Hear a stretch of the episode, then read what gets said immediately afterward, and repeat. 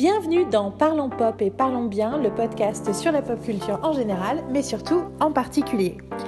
Nous sommes dans les premières minutes du 20 octobre. On vient, 20 octobre, oui, ça se On vient de revoir Black Clansman, Carole et moi, et on a décidé de vous faire partager la conversation qu'on est sur le point d'avoir sur la question.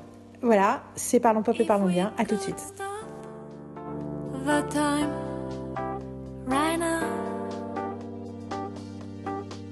We feel the night is upon us. We fall in you. Nous venons donc de voir Black Clansman. Donc déjà bonsoir Carole. Bonsoir. Donc il est très tard. Donc, euh, je tiens à dire que nous ne sommes pas responsables de nos manquements, de si on est incapable de se souvenir de quel film et de quelle référence et de quel truc on veut parler. Voilà, c'est un enregistrement très spontané. C'est ça. Et nocturne. Les, les, enregistrements nocturnes sont, toujours particuliers. Euh, donc, on vient de revoir Black Clansman. Donc, euh, pour rappel, pour, pour les gens qui, qui en auraient besoin, c'est un film de Spike Lee qui est sorti cet été. Il est sorti cet été, euh, j'ai l'impression, un peu partout, hein, aux États-Unis, en Allemagne. Oui, les dates de sortie européennes, en tout cas, avaient l'air assez rapprochées. Je pense que c'est sorti mi-août, un truc comme ça. Mhm. Euh, moi, je l'ai vu à l'époque. Toi, tu l'avais vu avant? Oui, moi, je l'avais vu en mai, pendant le Festival de Cannes. Donc, dans des conditions un peu singulières qui ne sont pas toujours évidentes pour. Euh, prendre position par rapport à un film ou vraiment euh, réussir à se l'approprier. Donc c'est pour ça que ça faisait un moment que je voulais le revoir. Et je suis très contente qu'on ait pu enfin le faire. on a été étonnés déjà une première chose du nombre de personnes qui étaient présentes dans la salle, alors que le film est sorti il y a un paquet de semaines maintenant. Euh, oui, j'avais plus à me souvenir de quelle date je à quelle date je l'ai vu, mais il me semble que c'était mi-août. Effectivement, du coup, moi aussi, moi, pour le coup, euh, j'ai eu, pas eu de souci de réception, mais j'avais juste envie de le revoir parce que c'est un film quand même mhm. qui est danse et je voulais voilà et on voulait en parler en fait. On voulait faire un podcast pour en parler et parler de, de choses qui étaient euh, qui nous ont euh, toutes les deux préoccupées pendant ces derniers mois, euh, qui sont plus ou moins liées à la, enfin de, façon plus ou moins directe liée à la culture nord-américaine et à la pop culture nord-américaine et du coup on savait qu'il fallait qu'on revoie le film et franchement j'avais perdu tout espoir. Je pensais qu'on n'y arriverait pas. Euh, dans quelques jours, on, part pour Paris pour le Comic Con. Je ne pensais pas qu'on allait y arriver. Et vraiment, à la dernière minute, on a réussi à, y aller ce soir. Et du coup, on a décidé d'enregistrer ce podcast dans la foulée parce que, en gros, si on ne le faisait pas tout de suite. Euh, on en profitait avant que ce soit trop tard et que le, souvenir du film s'évapore à, à, nouveau et ce serait dommage. C'est ça. Alors, Black Clansman, moi j'avais déjà dès la première. Enfin, moi j'ai beaucoup, beaucoup aimé la première fois et j'ai beaucoup, beaucoup aimé la seconde fois pour euh, donner d'abord un avis complètement euh, monolithique, on va dire, euh, pour plein de raisons. Ça m'a fait réfléchir, à plein de choses. Mais je suis plus curieuse de, ton, de ton, ta réception, vu que toi tu l'avais vu quand même il y a cinq mois, dans mm. des conditions très différentes. Comment est-ce que tu l'as, tu l'as vu aujourd'hui, ce film?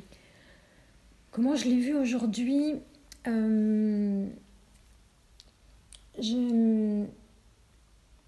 Je l'ai bien vu, déjà, c'est une première chose. Je pense que je l'ai vu dans des bien meilleures conditions que celles où je l'avais vu la première fois.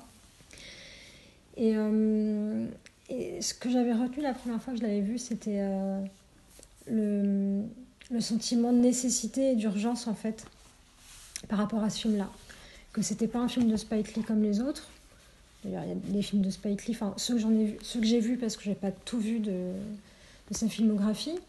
Mais euh, pour ce que j'en connais, euh, il y a à la fois une cohérence et plein de variations, un peu comme dans la filmographie de tout le monde, tu vas me dire. Mais euh, voilà, c'est quelqu'un qui a cette casquette d'auteur un peu à l'européenne dans le cinéma américain, dans la façon dont il est perçu. Donc forcément, on a envie de trouver des similitudes, des ramifications quand on voit un film de Spike Lee de façon un peu automatique. Là, il y a, y a quelque chose d'un peu singulier, je trouve, avec ce film, ce que j'ai ressenti la première fois, et un vrai sentiment d'urgence euh, et, ce que j'ai ressenti là en revoyant le film, c'est la, la précision en fait. La précision avec laquelle tout est dit, tout est fait. Et euh, une grande humilité qui se dégage dans le rapport au sujet, qui n'a pas toujours été forcément là dans les films de Spike avant.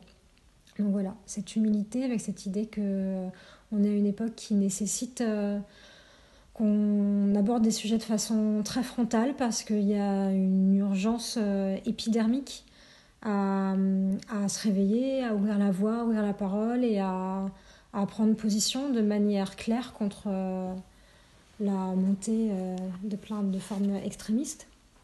Alors du coup, ça me donne envie de, de rappeler le sujet du film pour aussi, euh, on peut avoir des auditeurs qui n'ont pas vu le film. Tout à fait. Donc Black Clansman, c'est tiré d'un livre autobiographique d'un homme qui s'appelle Ron Stallworth, qui dans les années 70 euh, était le premier homme noir à faire partie de la force de police de Colorado Springs, dans Colorado, qui est une ville qui a une demi-heure de Denver.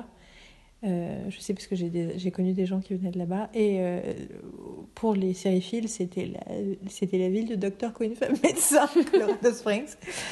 Euh, et donc, il est le premier homme noir de cette force de police et il décide, donc dans la vraie vie, hein, il, a, en gros, il s'est retrouvé à infiltrer le chapitre local du Ku Klux Klan.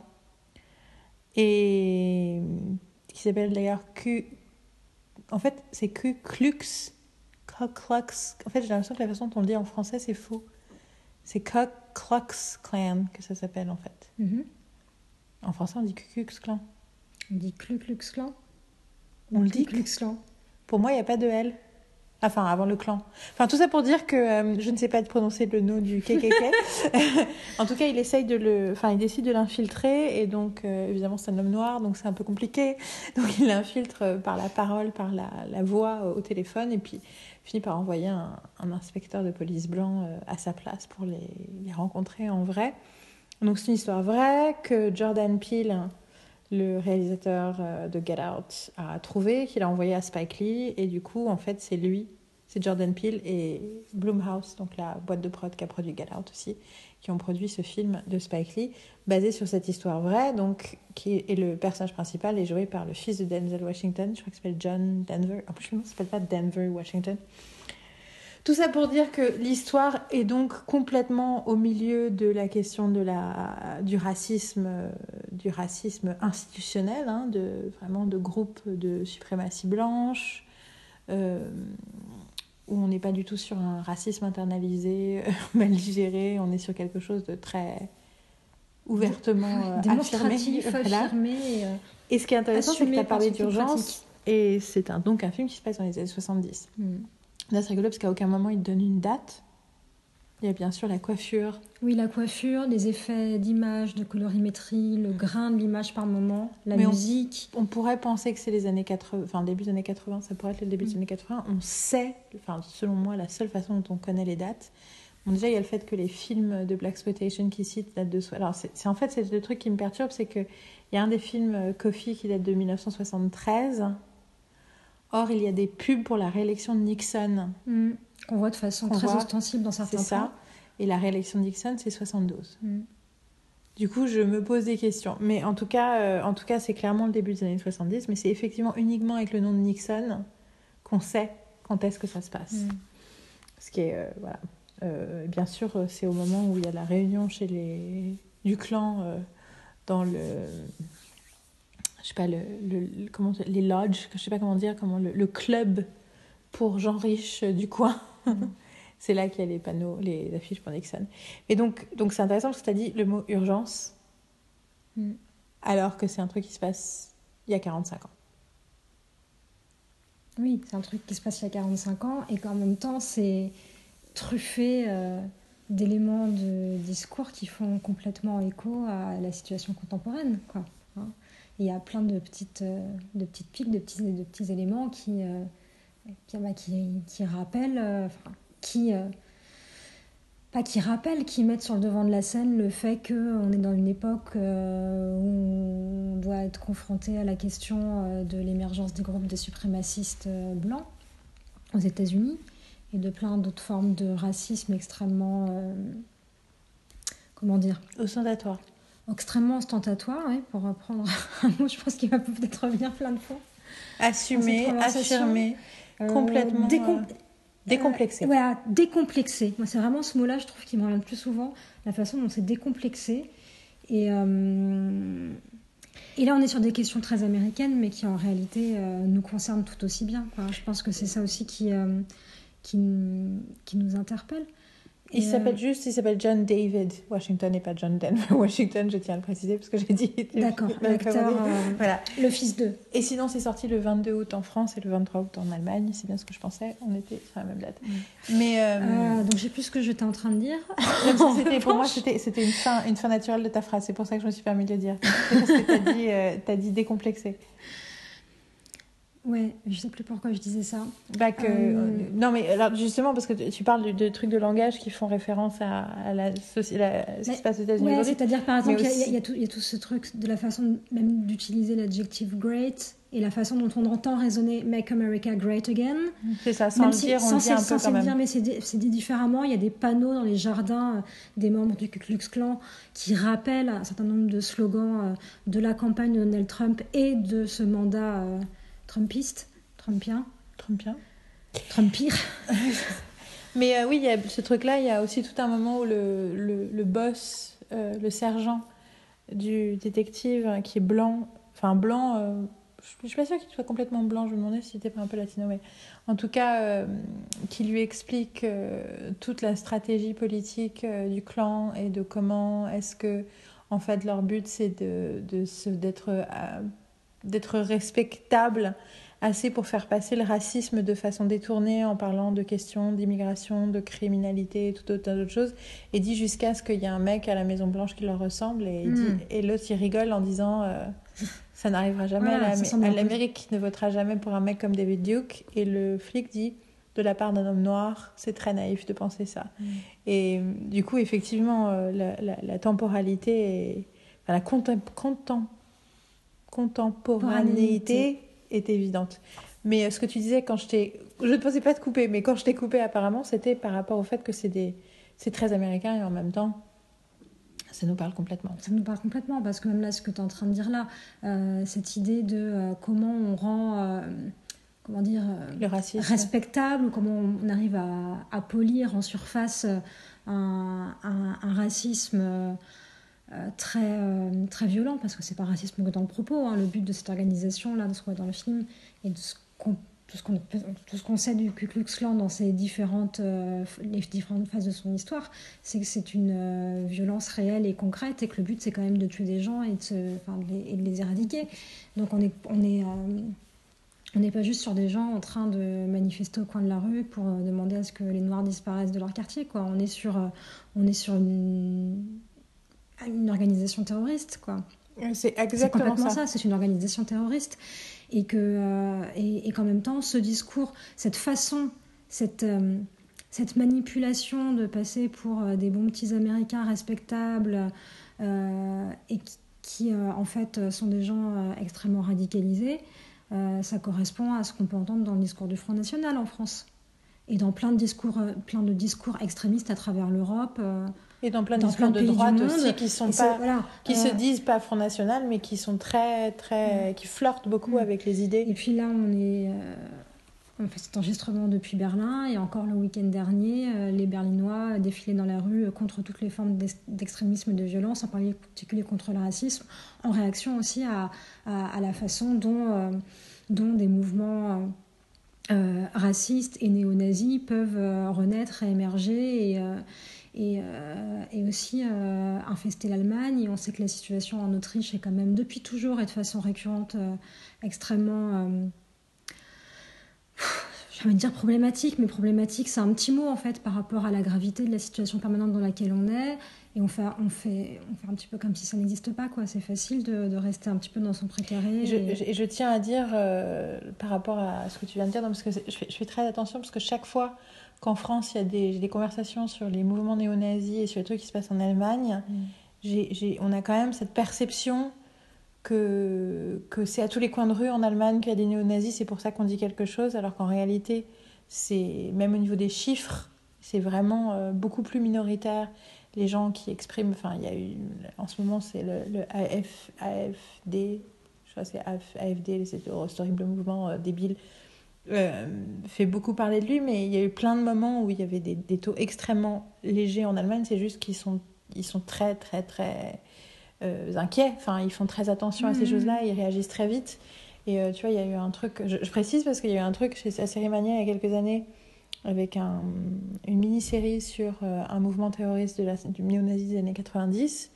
Et les questions dans la salle qui ont été posées à la productrice, tu avais vraiment l'impression, il dit, mais vous faites quoi en Allemagne pour empêcher ça quand même? Alors que clairement, d'ailleurs la productrice allemande a précisé, non mais enfin, en fait ce que vous avez vu c'est très proche et elle a cité des exemples mm. européens, notamment français mm. aussi, mm. pour rappeler aux gens, c'est pas parce que nous on, a, on est l'Allemagne que quand nous on fait quelque chose c'est pire, parce qu'il y, y, a un double standard d'ailleurs qui est une forme de de racisme internalisé.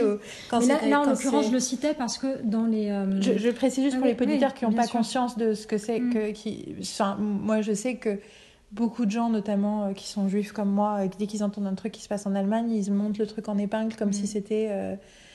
ici beaucoup plus dangereux que c'est ailleurs et au contraire c'est moi, j'ai pas l'impression que c'est plus dangereux. Après, ça, peut être dangereux partout. J'ai l'impression, par contre, qu'on qu en parle que c'est des meilleurs donneurs d'alerte, en fait. C'est ça. Euh, dès le départ. Et sur plein de questions, parce que là, par exemple, juste pour finir euh, cette petite parenthèse-là sur euh, cette manifestation qui était extrêmement calme et pacifique, c'était c'était un, un, petit peu un rassemblement de convergence des luttes pour, euh, la question de l'existence de mouvements néo-nazis sur lesquels il, auxquels il fallait être alerte était présente au même titre que plein d'autres mots d'ordre pour un appel à la solidarité, à la convergence des luttes. Et, euh, mais ça faisait, ça, faisait, ça faisait partie du discours en fait de toute cette euh, manifestation qui, était, qui avait lieu sous la bannière du mot indivisible, avec cette idée d'être d'être attentif quoi en fait et d'être d'être dans une forme d'exemplarité. C'était, euh, on voit bien qu'il y a cette, euh, cette, que l'urgence est là, d'être dans une forme d'exemplarité ici, et dans une démarche très, euh, très sereine dans la façon de, manifester et de, et, de, et de prendre position par rapport à ce qu'on peut connaître dans les cortèges français. Oui, non, je, je, le précise juste parce que peu, en France, on connaît mal l'Allemagne, et on, enfin, ça fait 20 ans maintenant. Ça fait 20 ans? Oui, ça fait, non, ça fait 18 ans que j'habite en Allemagne, enfin que j'ai habité en Allemagne, et je me suis souvent trouvée face à des conversations où, euh, parce qu'on connaît mal l'Allemagne en France, il y a des, des, amalgames qui sont faits et que du coup je voulais, je voulais absolument préciser, euh, préciser ce truc-là. Parce qu'effectivement, toi tu l'as vu, étais, tu as vu les photos, enfin d'ailleurs tu as mis des photos sur Instagram du cortège, mhm. et tu étais présente, toi tu as bien vu le truc, mais pour quelqu'un qui nous écoute, il y a quelque chose, dès qu'on dit le mot néo-nazi, il y a une espèce de crispation qui se crée, que je peux très bien comprendre. Hein. Je, je, suis, je suis bien placée pour me sentir concernée par ce terme. Oui, et malgré tout, les mots sont importants. C'est une conversation qu'on a déjà dans d'autres podcasts. Donc il ne faut, pas, euh, faut pas en avoir peur. Des, non, non, mais il faut juste les contextualiser. Mais les, les contextualiser, c'est notre euh, cheval de bataille. et, euh, et, on sait bien en plus à quel point effectivement, il y a plein de, phénomènes qui, de l'extérieur, peuvent être montés en épingle, et perçus de façon hyper euh, euh, dramatique. On se souvient par exemple pendant les révoltes urbaines de 2005, euh, les images qu'on pouvait voir des chaînes de télévision américaines, on donnait l'impression qu'il y avait des flammes, des flammes à travers toute la France, à feu et à sang. il y a eu des journées difficiles, hein, et puis des journées avec des survols d'hélicoptères euh, dans certains quartiers de banlieue, on en a connu, et on en connaît en fait en réalité très souvent. Hein, une ville comme Trappes, par exemple, est survolée par les hélicoptères très souvent. Euh, et pourtant, les gens continuent de vivre et et d'exister. Mais on sait que par exemple là, euh, la, la vision hyper alarmiste qui était celle de l'extérieur dans le monde entier euh, était très différente de la réalité qu'on pouvait vivre sur le terrain. Je suis rentrée d'Allemagne, j'avais vécu 5 ans en Allemagne, je suis rentrée d'Allemagne un mois plus tôt. Je te raconte pas les messages que j'ai reçus de tous les gens que je connaissais en Allemagne. Ça va Yael, tout va bien? Je suis là. Et je suis là, je suis à Paris. Tout va bien. Enfin, tu vois, je suis pas en banlieue, je suis à Paris, donc en fait, je suis très très loin de ce qui se passe. Enfin, ouais. ça dépend dans quelle banlieue tu étais, quoi. Mais c'était, c'est drôle d'ailleurs de voir les journalistes étrangers, place de République, chercher l'émeute. Il y avait eu des cas comme ça de journalistes qui étaient là. Où sont où, où est l'émeute Ce n'est pas place de la République. C'est un peu macabre en plus comme, euh, comme démarche. Ça. Oui, mais, bon, enfin, quand tu es journaliste euh, de, de, presse étrangère, on, tu vois, on t'envoie sur les lieux du truc, c'est pas. oui, mais comme si on, c'était comme si on arrivait sur un territoire en guerre, tu vois. C'était. Oui. Enfin bref. Mais tout ça. On s'éloigne un peu de notre sujet, mais pas vraiment. pas vraiment. Je sais plus trop. non, parce qu'on en est toujours au même problème. C'est comment on parle de tous ces sujets-là. Comment, mm. comment justement on tire l'alarme. Comment on, on, parle de ces questions-là. On, on, rend. Enfin, comment on, rend visible euh, des injustices qui mm. ne concernent pas tout le monde, qui ne sont pas comprises par tout le monde. Comment on lutte contre euh, the narrative, mm. contre... Et en même temps, ça me fait penser à une conversation que j'ai eue avec euh, une amie maintenant commune à nous, l'après-midi de ton anniversaire, avec Françoise, où, euh, où on parlait de l'importance de la fiction et du caractère prescripteur de la fiction, que les phénomènes du monde réel, de la société, euh, pour qu'on en ait vraiment conscience et qu'on soit capable de les, réflé- de les réfléchir, on a besoin de la fiction. Que la fiction est un véhicule pour, euh, pour penser le monde. Ça fait super gnangnan, dit comme ça, et on a l'impression que c'est un lieu commun. Non, Mais je je pense pense pas. que- Je pense que c'est juste que tu le dis souvent, donc tu as l'impression que c'est un moi, lieu je le commun. dis souvent, donc pour moi, c'est un lieu commun. Mais non, Mais c'est quelque chose que les ça, gens fait. croient. Le, Ouais. le nombre de gens qui continuent à dire, mais c'est juste un film.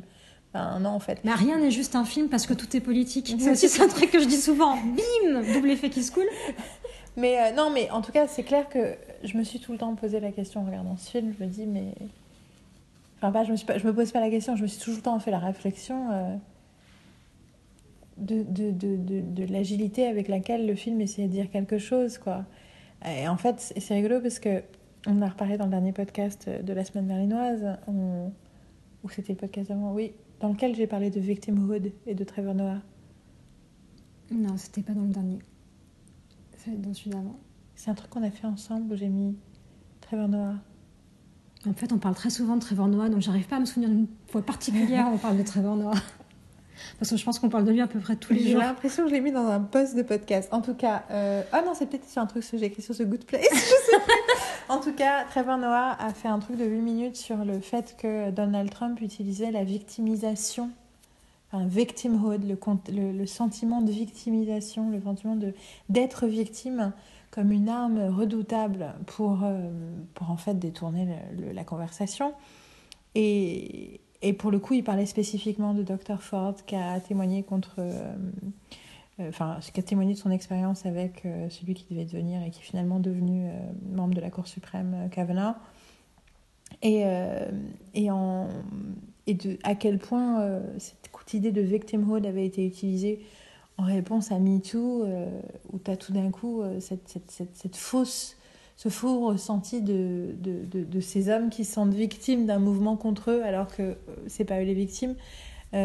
Parce qu'en réalité, même si ils ont peur, bah, en fait, si on réalise le poids de la charge mentale qui est sur les femmes depuis des centaines, des milliers d'années par rapport au fait que tout d'un coup, les hommes sont déboussolés par la situation, enfin, c'est absurde que ce soit eux qui se considèrent victimes. Et j'ai pas arrêté de penser à ça pendant tout le film, là, en revoyant Black Clansman maintenant, Mhm. parce que du début à la fin, tu vois, et en fait, dès, en fait, à la première image, on, on parlait, donc il y a quelque chose de, qui, a, qui a marqué les gens aussi sur ce film qui est très particulier, c'est qu'au début et à la fin, il y a des images qui sont hors du, hors du film qui sont montrées.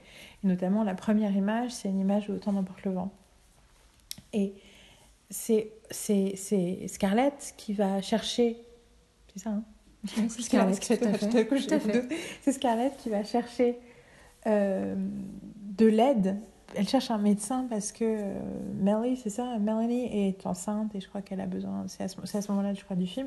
Je dis qu'elle va chercher le médecin et ce qu'elle trouve, c'est tous les blessés de la guerre civile qui ont été rapatriés donc et qui sont euh, à- sur le sol à Atlanta euh, dans une espèce devant devant la, le- la gare et il y a des milliers et des milliers d'hommes blessés à terre et j'ai pensé et, et je pense que ce que Spike Lee veut dire avec cette scène parce que la première fois que j'ai vu le film j'ai pas compris pourquoi elle a mis cette scène là spécifiquement à part le fait que c'est en fait ce que je sais de Spike Lee par rapport à ces scènes là c'est que c'est ça et Birth of a Nation qui est un film muet dont il parle pendant le film Le ce sont des film de films qui ont fait partie de son éducation filmique. C'est que c'est des films qu'on lui a montrés à une film school sans Mhm. jamais les contextualiser historiquement. Et lui il se souvient de les avoir vus et d'avoir été déboussolé par cette vision et de pas vraiment comprendre ce qu'il regardait. Et, euh, et en fait, du coup, je me posais la question de ce plan. Et je me dis, mais en fait, ce plan, c'est la victimisation Mhm. du, du- des blancs de, de la guerre civile, quoi, des blancs du Sud, qui, euh, des pauvres hommes à qui on a volé leur esclave. Enfin, Mhm. quelque part, c'est comment ils ont construit cette narrative que c'était qu'on leur avait retiré quelque chose, qu'on les, que- qu'on les avait blessés, qu'on les avait battus. Et effectivement, le, le clan s'est créé euh, à la fin de la guerre de sécession, après la guerre de sécession, pour commençant d'ailleurs à une force de l'ordre pour essayer de, de protéger euh, des gens. Et effectivement, il y a tout un passage dans Autant n'importe le vent où ils, font pas, où ils parlent du clan. Dans le film, c'est beaucoup plus déguisé. Dans le livre, c'est beaucoup plus ostentatoire. Je sais Mhm. pas si tu t'en souviens, je sais pas si tu l'as lu, autant n'importe le vent. Non.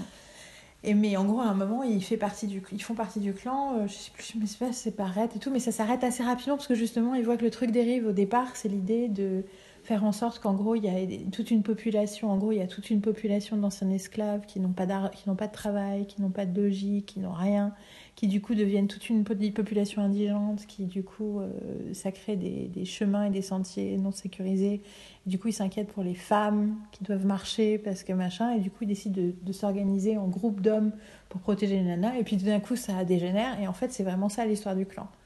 C'est qu'en fait, tout d'un coup, ils ont trouvé une excuse pour euh, avoir des trucs, des rallyes racistes, et tu as un truc qui était. Et dans Autant n'importe vent, il y a ça. Mais il y a ce truc du fait que c'est eux les victimes, quoi. Mhm. Que c'est eux à qui Mais- on a fait du mal. Ça me fait penser à deux choses en fait. Le fait que tu évoques euh, les deux films qui sont cités dans, dans Black Klansman. Déjà, un, euh, je vais faire une petite page de pub parce que je pense qu'il faut absolument lire le papier que euh, Férouz M. Silti a écrit sur Autant n'emporte le vent, qui a été publié sur le site euh, lesécransterribles.com, dont je m'occupe un petit peu. hein, euh, voilà. Un peu beaucoup. C'est l'instant autopromo aussi. Non, mais de façon, on va en parler parce que. Euh, ah, je, je- Vu, parce le, que- vu le- vu le contexte dans lequel ce, ce papier a Voilà. été publié. Parce que, alors, l'idée que euh, Férouz m'a parlé de son envie d'écrire sur Autant n'emporte le vent, euh, je sais pas, ça devait être en février ou en mars. Elle a finalement écrit ce papier après, enfin, une, une première version avant une version définitive après avoir vu Black Klansman en disant mince, tiens, il faut vraiment que qu'on le balance ce papier-là, puisque cette, cette, cette, euh, du coup, du coup c'est vrai quand j'ai quand j'ai vu Black Klansman la première fois en mai à Cannes, je me suis dit putain, elle avait euh, elle a vu le, le nez fin de, de reparler de, de reparler de Autant n'emporte le vent à ce moment-là, et elle, je sais que c'est un, un, un film qui était très important dans sa cinématographie, en tant, enfin dans sa cinéphilie, en tant que euh, très très jeune. euh, amatrice de, de cinéma, c'est un film qu'elle a beaucoup aimé quand elle était petite, beaucoup regardé.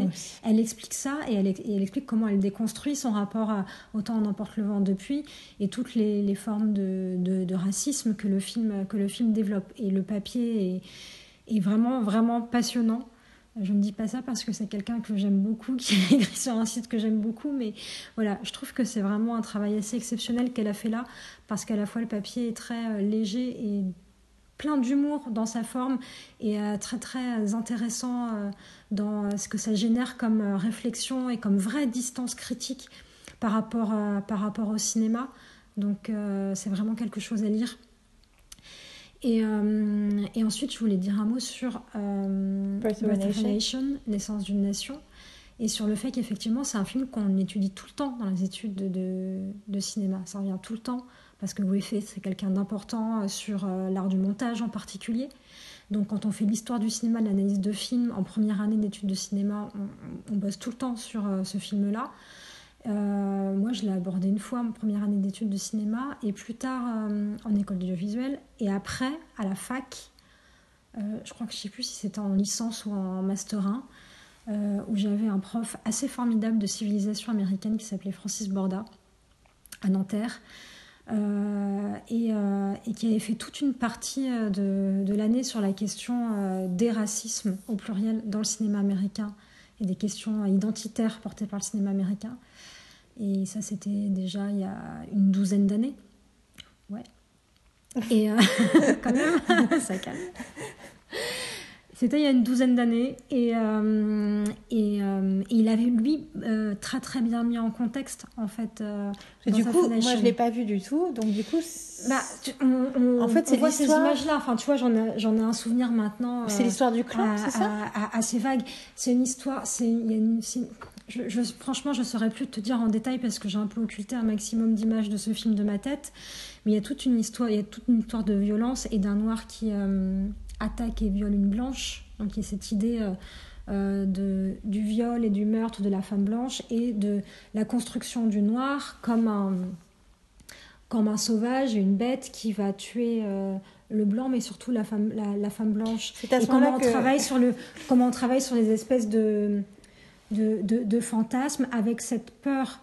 euh, cette peur euh, des euh, wasps traditionnels et radicaux, exactement le truc dont parlait de la d'un terme que j'avais pris à l'époque, c'était la miscegenation, qui est le fait de se mélanger, la mixité, le fait que, oh là là, le sang blanc si pur va être corrompu par le sang noir.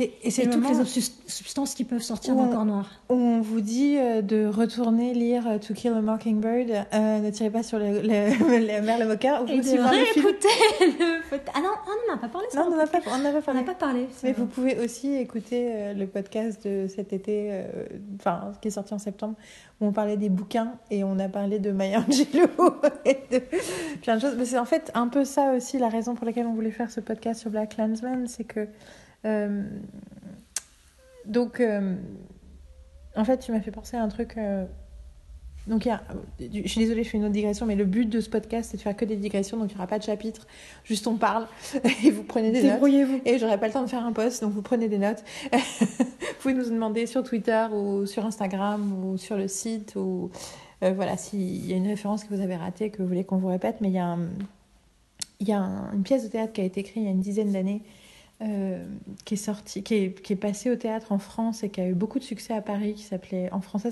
ils l'ont appelé Hollywood. En anglais, ils ont dit un c'est un nom avec le fait que les magnolias sont en fleurs, qui est une des premières phrases de Temps d'emporte le vent. Et euh, c'est une pièce excellente que j'ai vue en français. Je l'ai jamais lue en anglais. J'aimerais bien me l'acheter, mais j'ai jamais lu en anglais. Mais je l'ai vue en français et elle était très très très drôle et très bien traduite.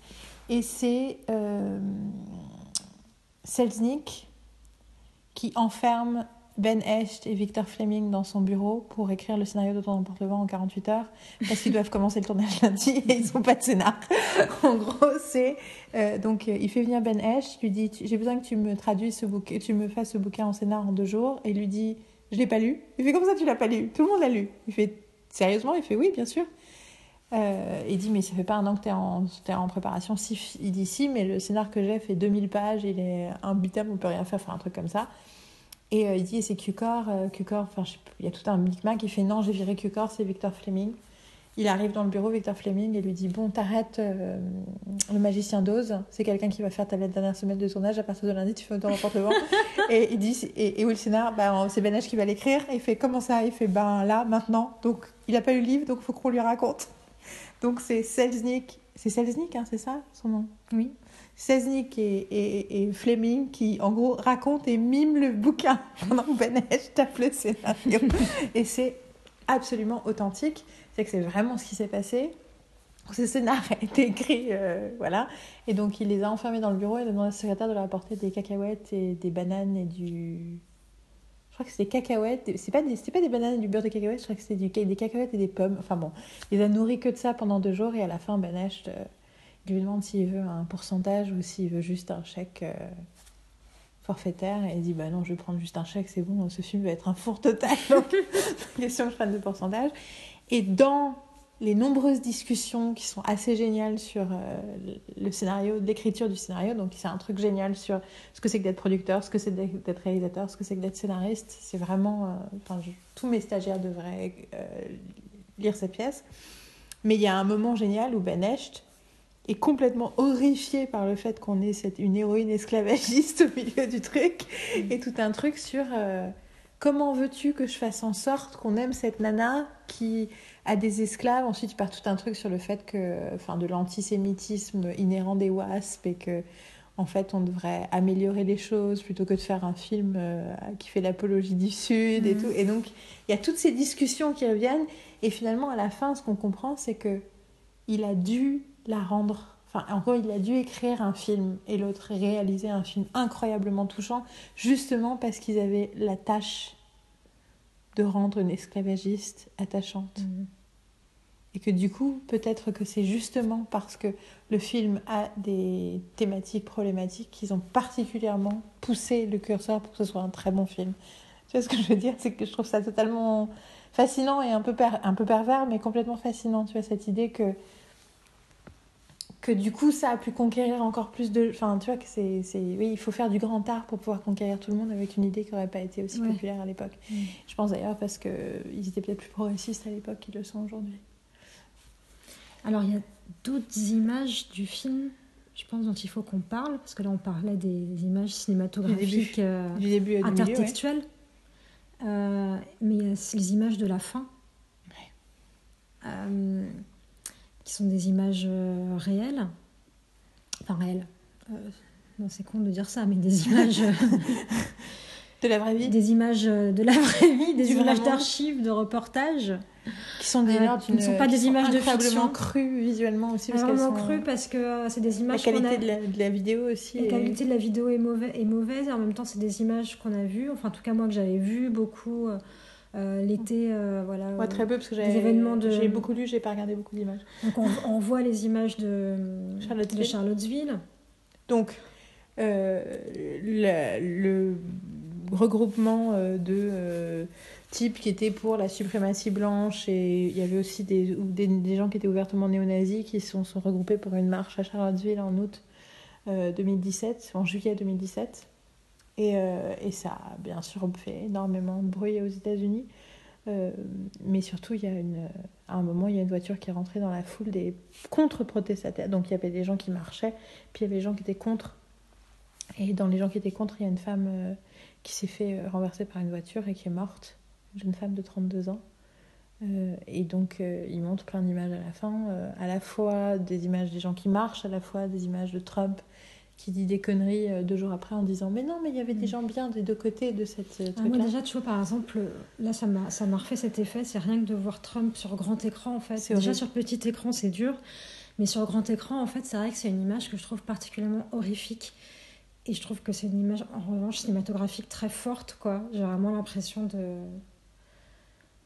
je sais pas comment dire quoi. C'est il y a quelque chose d'assez diabolique dans cette image-là et je la trouve euh, extrêmement, euh, extrêmement puissante dans la façon dont, surtout que le, le- le spectre de Trump est là à travers les lignes de dialogue à plein de moments dans le film, on le disait tout à l'heure, et le voir la jaillir sur l'écran au moment où on s'y attend pas forcément parce qu'il y a quelque chose d'un peu, on a l'impression que le film s'achève hein, puisque la fiction, le récit de la fiction s'achève. Et puis non, en fait, c'est un peu, vous avez cru que c'était fini Non, mais là, c'est le moment où Spike Lee nous met un peu le nez dans notre merde, quoi, clairement, en, en nous ramenant à ces images, euh, ces images de reportage et voilà. Et le visage de Trump sur grand écran, c'est quelque chose auquel je me, je me fais pas. Mais c'est fou parce que tu as, le film qui commence avec, cette, euh, pour moi, cette euh, mise en scène de la victimisation. Donc, tu as les images de n'importe le vent, mais ensuite, tu as l'espèce d'une tentative de tournage, de truc du, de recrutement du, du clan, où Alec Baldwin joue le, un des grands, euh, des grands wizards. Euh, et tu vois, qui, qui, balance toute sa propagande Ouais, tout en on est disant. vraiment plus dans une imagerie de propagande mais qui, qui me rappelle Reefer Madness. Oui, c'est exactement ça. Les espèces de, de trucs ultra quiche des années 40-50. Et donc, il fait tout ça. Et donc, on est dans la, la construction d'une narrative. Une fois de plus, ce mot qui, dont on a besoin en français. D'une. This is no word! Bah, une narration, un récit. Oui, sauf que c'est pas- pas, pas, pas la a même chose. ça a pas le même sens. Il n'y a pas le même Enfin, une histoire, une, Mm. une, une, une, une- version réinventée de la réalité, en fait, Mm. c'est ça, hein, une narrative, c'est une, une version romancée de la réalité, euh, mais à laquelle tout le monde euh, croit parce qu'elle est plus simple à, à, entre- à appréhender que la réalité qui est toujours beaucoup plus complexe et qui nous échappe beaucoup plus facilement. Et donc on a ce truc-là sur la victimisation, et puis ensuite on a tout le film qui parle, euh, qui nous montre euh, la banalité de la haine, la ban- la- la- la- aussi le côté loser de, tout, de ces gens du clan qui sont un petit clan de merde où ils font des petits plans de merde et à la fois ils peuvent être, euh, avoir d'horribles conséquences et à la fois c'est des bras cassés. Et ces petits flics qui essayent aussi de leur côté de faire quelque chose sans vraiment trop savoir ce Mm. qu'ils veulent faire. Mais la leçon de fin, c'est qu'en fait, ils ont. À la fin, l'enquête est effacée de l'histoire. Le, le flic lui demande de détruire euh, les preuves de l'enquête. Et du coup, ben, la leçon de Spike Lee, c'est ben, du coup 45 plus tard, on a Charlottesville. Mm. Parce qu'on n'a pas appris nos leçons. Parce qu'on n'a pas appris et parce qu'on a, parce qu'on a enterré, parce qu'on a oublié et que. Bah, en fait, c'est c'est un peu comme. Alors attention, c'est l'instant Schmitt. Enfin, c'est même pas Comme quand on fait le ménage, si on met la poussière sur le tapis, elle finit par ressortir. Bah là, c'est pareil en fait. Bah, c'est pas pas- seulement qu'on a enterré et qu'on a protégé, c'est qu'on a justement laissé proliférer le sens de victimisation. On a enterré une partie, C'est devenu plus souterrain et plus pernicieux et à un moment donné, ça finit par rejaillir. Mais en, réalité, la... on n'a jamais du coup remis en question. Euh, tu- Mais c'est ce truc de. de, de, de- on, on efface le mal qu'ils font Mais par contre, dès que eux, ils ont mal quelque part, ça y est, c'est un drame national. Mais c'est, c'est, c'est- moi, j'ai aussi tout le temps pensé à la lutte des femmes, quoi. J'ai, pendant tout le film, je- enfin, moi, c'est une des raisons pour laquelle euh, la question, euh, enfin, les, les, les, penseurs afro-américains, ceux qui s'appellent afro-américains, ceux qui préfèrent s'appeler noirs américains, c'est encore autre chose, mais euh, faire une autre conversation à avoir, mais tout- tout- toute cette, toute cette tradition de réflexion, de lutte, de remise en question des préjugés. Enfin, c'est quelque chose qui, me- qui, qui me parle énormément parce que pour moi, je vois tout à fait une métaphore pour euh, la, la condition des femmes, bien qu'on soit dans un, quelque chose de très différent parce que, ben, comme disait Simone de Beauvoir, la différence avec la lutte de- pour les femmes, c'est que on, on- on couche avec l'ennemi tous les soirs. Moi, euh, pas tout le monde, mais non, mais il y a cette idée que on, on, on, on est, enfin voilà, on, peut plus difficilement faire un groupuscule solidaire.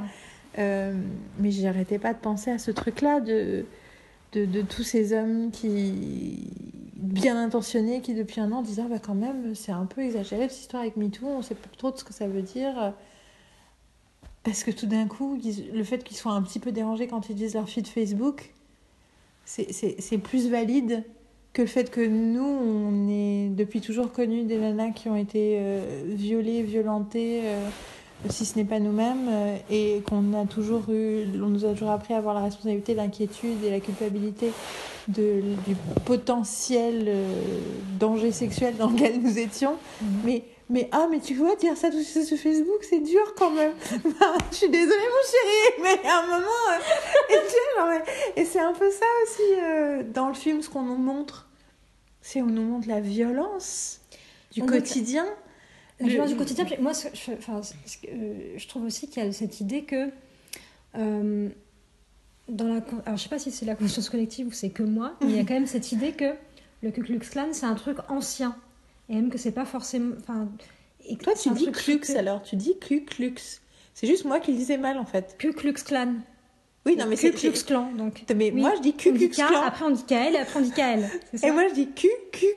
Donc, je dis vraiment tu dis chose. QQ, c'est ton Mais problème. ça, mon avis, j'ai juste, ça fait Non, 25 C'est juste que c'est un exercice de diction assez particulier de prononcer ce mot. Ku. Klux. Ku Klux. Klu Klux. What? Pardon, je suis désolée, je suis encore perturbée. Qu'est-ce que je voulais dire?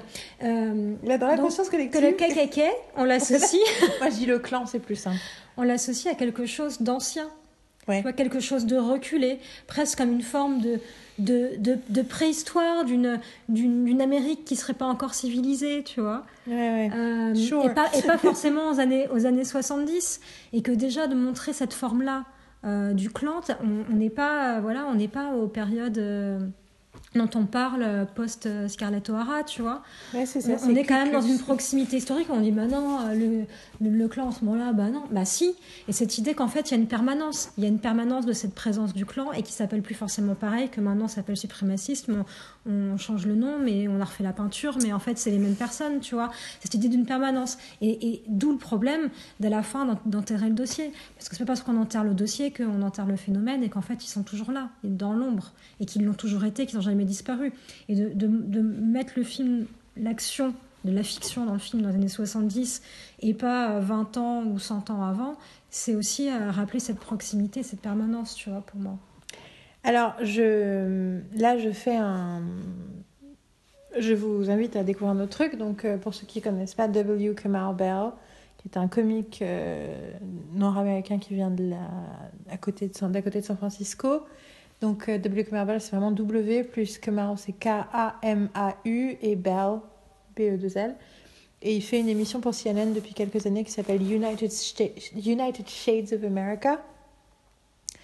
Et à peu près 8, c'est une, série documentaire, c'est des, émissions de à peu près 30 minutes. Euh, il y a à peu près 8-10 épisodes par saison. Et il y en a 3 saisons pour l'instant. Et le premier épisode de la première saison, il- c'est sur le clan. Et donc c'est un homme noir euh, qui a beaucoup, qui a toujours parlé des questions raciales, qui s'est aussi euh, assez rapidement dans sa carrière de stand-up intéressé. il a eu quand même des, enfin, j'avais écouté une interview de lui il y a des années que j'adorais. Où en fait il expliquait qu'aussi assez rapidement il a eu des, des copines qui lui ont dit bon alors en fait tout ce que tu dis là c'est sexiste tout ce que tu dis là c'est machin et du coup il a appris aussi à prendre en compte la question du genre et la question euh, de l'orientation sexuelle et enfin c'est vraiment quelqu'un de c'est vraiment le super woke Mhm. qu'un mec. Et il avait une émission de satirique de news euh, sur, sur FX à une époque, mais qui n'a pas tenu très longtemps, qui a tenu, juste tenu assez longtemps pour que je devienne fan de Sweet Potato Pie, mais c'est une autre histoire. Euh, et il faisait un moment des spectacles où si tu venais avec quelqu'un d'une autre euh, ethnie que toi, tu payais moitié prix. Mhm. Enfin, il y avait tout un tas de trucs comme ça. Et donc, quand il a commencé à faire cette émission pour CNN, il a décidé que chaque épisode, il irait à un endroit où un homme comme lui ne devrait pas aller. Donc, un homme noir, un homme, enfin, tout un tas de choses. Et la première chose qu'il a fait, c'est un reportage sur le clan. Et littéralement, en fait, il, il est littéralement allé à un cross-burning. C'est-à-dire qu'il a appelé, il a dit voilà, je suis journaliste comique, je veux faire ça, est-ce que vous voulez me rencontrer, est-ce que vous voulez bien me parler, est-ce que vous voulez bien? Et donc, cet, épisode est totalement ahurissant. Et euh, c'est 30 minutes euh, hallucinantes. Et en même temps, euh, tu vois du coup le clan en 2014. Quoi. Et donc, tu as des interviews de membres du clan Mhm. qui t'expliquent oui, mais tu comprends pourquoi, mais oui, machin, mais oui, mais alors moi, du coup, vous pensez que moi, vous voulez me tuer? Enfin, tu vois, gets super weird. Et ce qui, ce qui ressort de ça, c'est l'absurdité absolue de la logique. Enfin, le manque de logique totale, c'est Ah, mais non, mais tu es bien sûr que je comprends que tu veuilles tes droits et ta vie, mais c'est juste que tu es inférieur à moi. Mais maintenant, c'est pas méchant. Enfin, genre, c'est un peu comme la manif pour tous. Mhm. Mais on n'est pas homophobe. C'est juste que c'est pas normal pour deux, deux hommes ou deux femmes de se marier. Et toi, t'es là. Mais dans ce cas-là, ça veut dire que Je vous êtes crois que ta logique n'est pas logique. Et c'est complètement hallucinant. Et ce truc de comment se convaincre soi-même. Mais c'est, on revient toujours à la question de l'entitlement.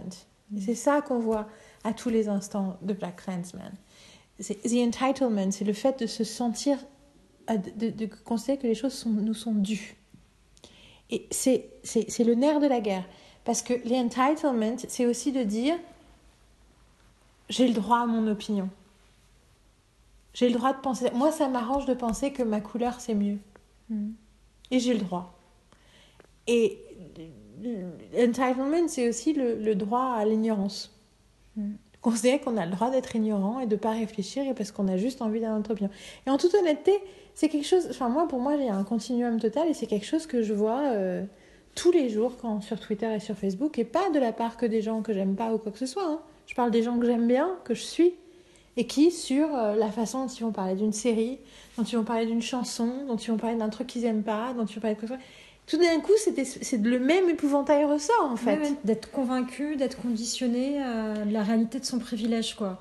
Et de la, Et du- quel que soit ce type- sa pensée. Quel que Quel soit, que ce- soit son degré de connaissance par rapport au sujet. Et surtout, quel que soit le type de choses. Et ça va être de gens qui vont... euh, que, des gens qui crachent sur Twilight, euh, des gens qui pensent que la science-fiction, c'est mieux que... euh, euh, que les séries pour les filles. J'en sais rien, tu vois, mais ça... ça- Enfin, tu vois, il peut y avoir des milliards d'exemples, Mm. mais je le vois tout le temps, ce phénomène humain. D'être sûr de son bon droit et de ce bon truc. Ah, mais moi, je peux dire un truc désagréable. Moi, je peux dire un truc... euh, Mm. Un truc... euh, sectaire. Moi, je peux dire un truc sectaire, moi, je peux dire un truc du haut de mon préjugé et de mon ignorance, parce que moi, je suis du bon côté, donc moi, j'ai le droit. Mhm. Moi, je suis de gauche, donc je peux dire que les gens de droite sont maléfiques. Enfin, tu vois, moi, je suis du bon côté, Mhm. donc moi, je peux cracher sur les autres. Moi, je, moi, je regarde des séries, donc je peux dire que les gens qui, parlent, qui se paluchent sur le cinéma, c'est des cons et qu'ils n'ont rien compris. Moi, je suis, moi, je suis critique de cinéma, donc je peux dire que les séries, c'est de la merde. Enfin, je prends des exemples qui nous sont proches de nous pour Oui, dire, oui, mais en oui, réalité, c'est la même chose. C'est la même chose. C'est le même truc. C'est de penser que toi, quelle que soit ton identité, quelles que soient tes valeurs, ça, ça te donne le droit de juger, de rabaisser et d'éloigner l'autre, quoi. Et moi, c'est ça que je trouve fascinant dans les films comme Black Landsman, c'est à quel point je trouve que c'est- il y a une justesse dans la petitesse et la mesquinerie humaine de ces questions-là. On n'est pas dans justement, ça peint pas ça comme un gros truc euh, horrible et maléfique. Enfin, ça l'est. Et en même temps, c'est aussi tout petit et très ordinaire. Mhm. Et c'est ça qui le rend d'autant plus dangereux, c'est que c'est très ordinaire et que Mais je trouve ça important d'avoir conscience que c'est très ordinaire. qui est- ouais. Et ça, c'est Ah, une leçon aussi. C'est une leçon aussi euh, de vivre en Allemagne, d'avoir passé autant de temps de ma vie à vivre en Allemagne, à- après à parler allemand et avoir parlé avec des Allemands en étant juive, en ayant un grand oncle qui était à Auschwitz, en étant, enfin, tu vois, en ayant toute cette histoire-là, en étant à 7 ans, j'étais, euh, j'avais, essayé d'inventer un faux nom pour le jour où les nazis reviendraient me chercher. Enfin, j'étais quand même très conditionnée. Je, tu vois, j'aurais vraiment jamais pensé que l'Allemagne soit mon pays euh, de choix. Sauf qu'en réalité, en Allemagne, il y a une vraie réflexion, pas, de la part de tout le monde, hein, mais il y a eu notamment à l'ouest, euh, de la part d'une partie euh, des intellectuels allemands dans les années 60-70, beaucoup de réflexions sur ces questions-là, sur les questions de la responsabilité, sur... euh, Enfin, il y a ce bouquin d'Anna Arendt, donc, que je n'ai jamais lu en entier, euh, sur euh, la banalité du mal. C'est à l'époque où il y a eu le procès de Eichmann en, en Israël et tout. Il y a un superbe film moi, que j'ai adoré, qui est fait par une réalisatrice allemande, qui a fait d'autres films sur la guerre que j'ai adoré. Et donc, qui s'appelle Anna Arendt, qui parle de toute la période où elle écrit ses articles sur le procès d'Eichmann et où elle se fait notamment euh, di- enfin, vilipender par ses amis juifs allemands qui ne comprennent pas comment elle a pu écrire un truc pareil. Tu vois qu'en gros, elle. Mais en fait, elle dit justement qu'on peut pas. euh, Oui, que le, le- le mal peut être banal et ordinaire et des gens normaux peuvent faire le mal s'ils sont assez bien conditionnés. Et, euh, et, et tu sens qu'il y a le désir euh, de toute une communauté de vouloir, non, les, les diaboliser. Mais diaboliser le mal ordinaire, c'est une façon de le distancer de notre humanité, c'est une façon de faire, en- faire semblant que ça n'existe pas en nous. Ah, mais c'est exactement. Là, on en revient à MeToo, en fait. C'est Cette idée que le prédateur sexuel est forcément euh, quelqu'un euh, Oui. Que c'est les, les gros gros méchants, les, les Harvey- visible et monstrueux. et que c'est les Harvey Weinstein le problème, et, euh, et du, et du moment où lui on l'a sorti de la vie, on l'a brûlé Mm, en place mm. publique, c'est bon, on n'a plus de questions à se poser. Alors qu'en réalité, le problème de MeToo, comme tous les problèmes de toutes les oppressions, c'est dans le détail, c'est dans, c'est dans, c'est dans la façon dont, dont l'image de la femme est, au quotidien, comme la façon dont on traite, dont- comme la façon dont le racisme internalisé est, épouvantable. Euh, partout dans le monde, tous les types de racisme, hein, pour le coup, on n'est pas, euh, voulais pas spécialement parler euh, du racisme anti-noir, c'est plus compliqué que ça, bien qu'il y a vraiment un truc aussi sur la façon dont on traite les noirs dans le monde. Et, euh, et j'en avais mon autre sujet préféré de- l'été. Et du coup, la, la façon dont on traite l'idée de l'Afrique et tout ce qui vient de l'Afrique, notamment de l'Afrique noire, et toute une espèce de, d'horrible bagage culturel qui véhicule une idée de primitivité, de, d'ignorance, de, tout un tas de choses qui sont, qui sont des facilités euh, coloniales, en fait, de réflexion coloniale qui nous, qui nous a permis de justifier une politique coloniale épouvantable pendant très très longtemps et en fait dont, dont on a du mal à séparer, je trouve, et qui pour moi est un truc que je ressens au quotidien euh, en, dans notre culture française, quoi. Mm. Et, euh, et du coup, euh, il est où le Black Klansman français? Enfin, Comment est-ce qu'on pourrait commencer à approcher les questions de, tu vois, de, de, notre, de nos rapports à l'identité en France dans un film? Je peux même pas commencer à l'imaginer, quoi.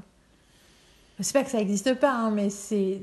Non, c'est pas qu'il n'y a pas de tentative, mais c'est parce que hum, on a du mal en France. On n'a pas du mal. On ne sait pas euh, aborder la question du racisme de manière frontale parce qu'on est dans une forme d'évitement permanent, parce que parce que on on a n'a même pas de mots en fait pour euh, vraiment parler de ces trucs-là. On parle de racisme, mais on parle pas de race parce que le race, le mot race est considéré comme un mot raciste.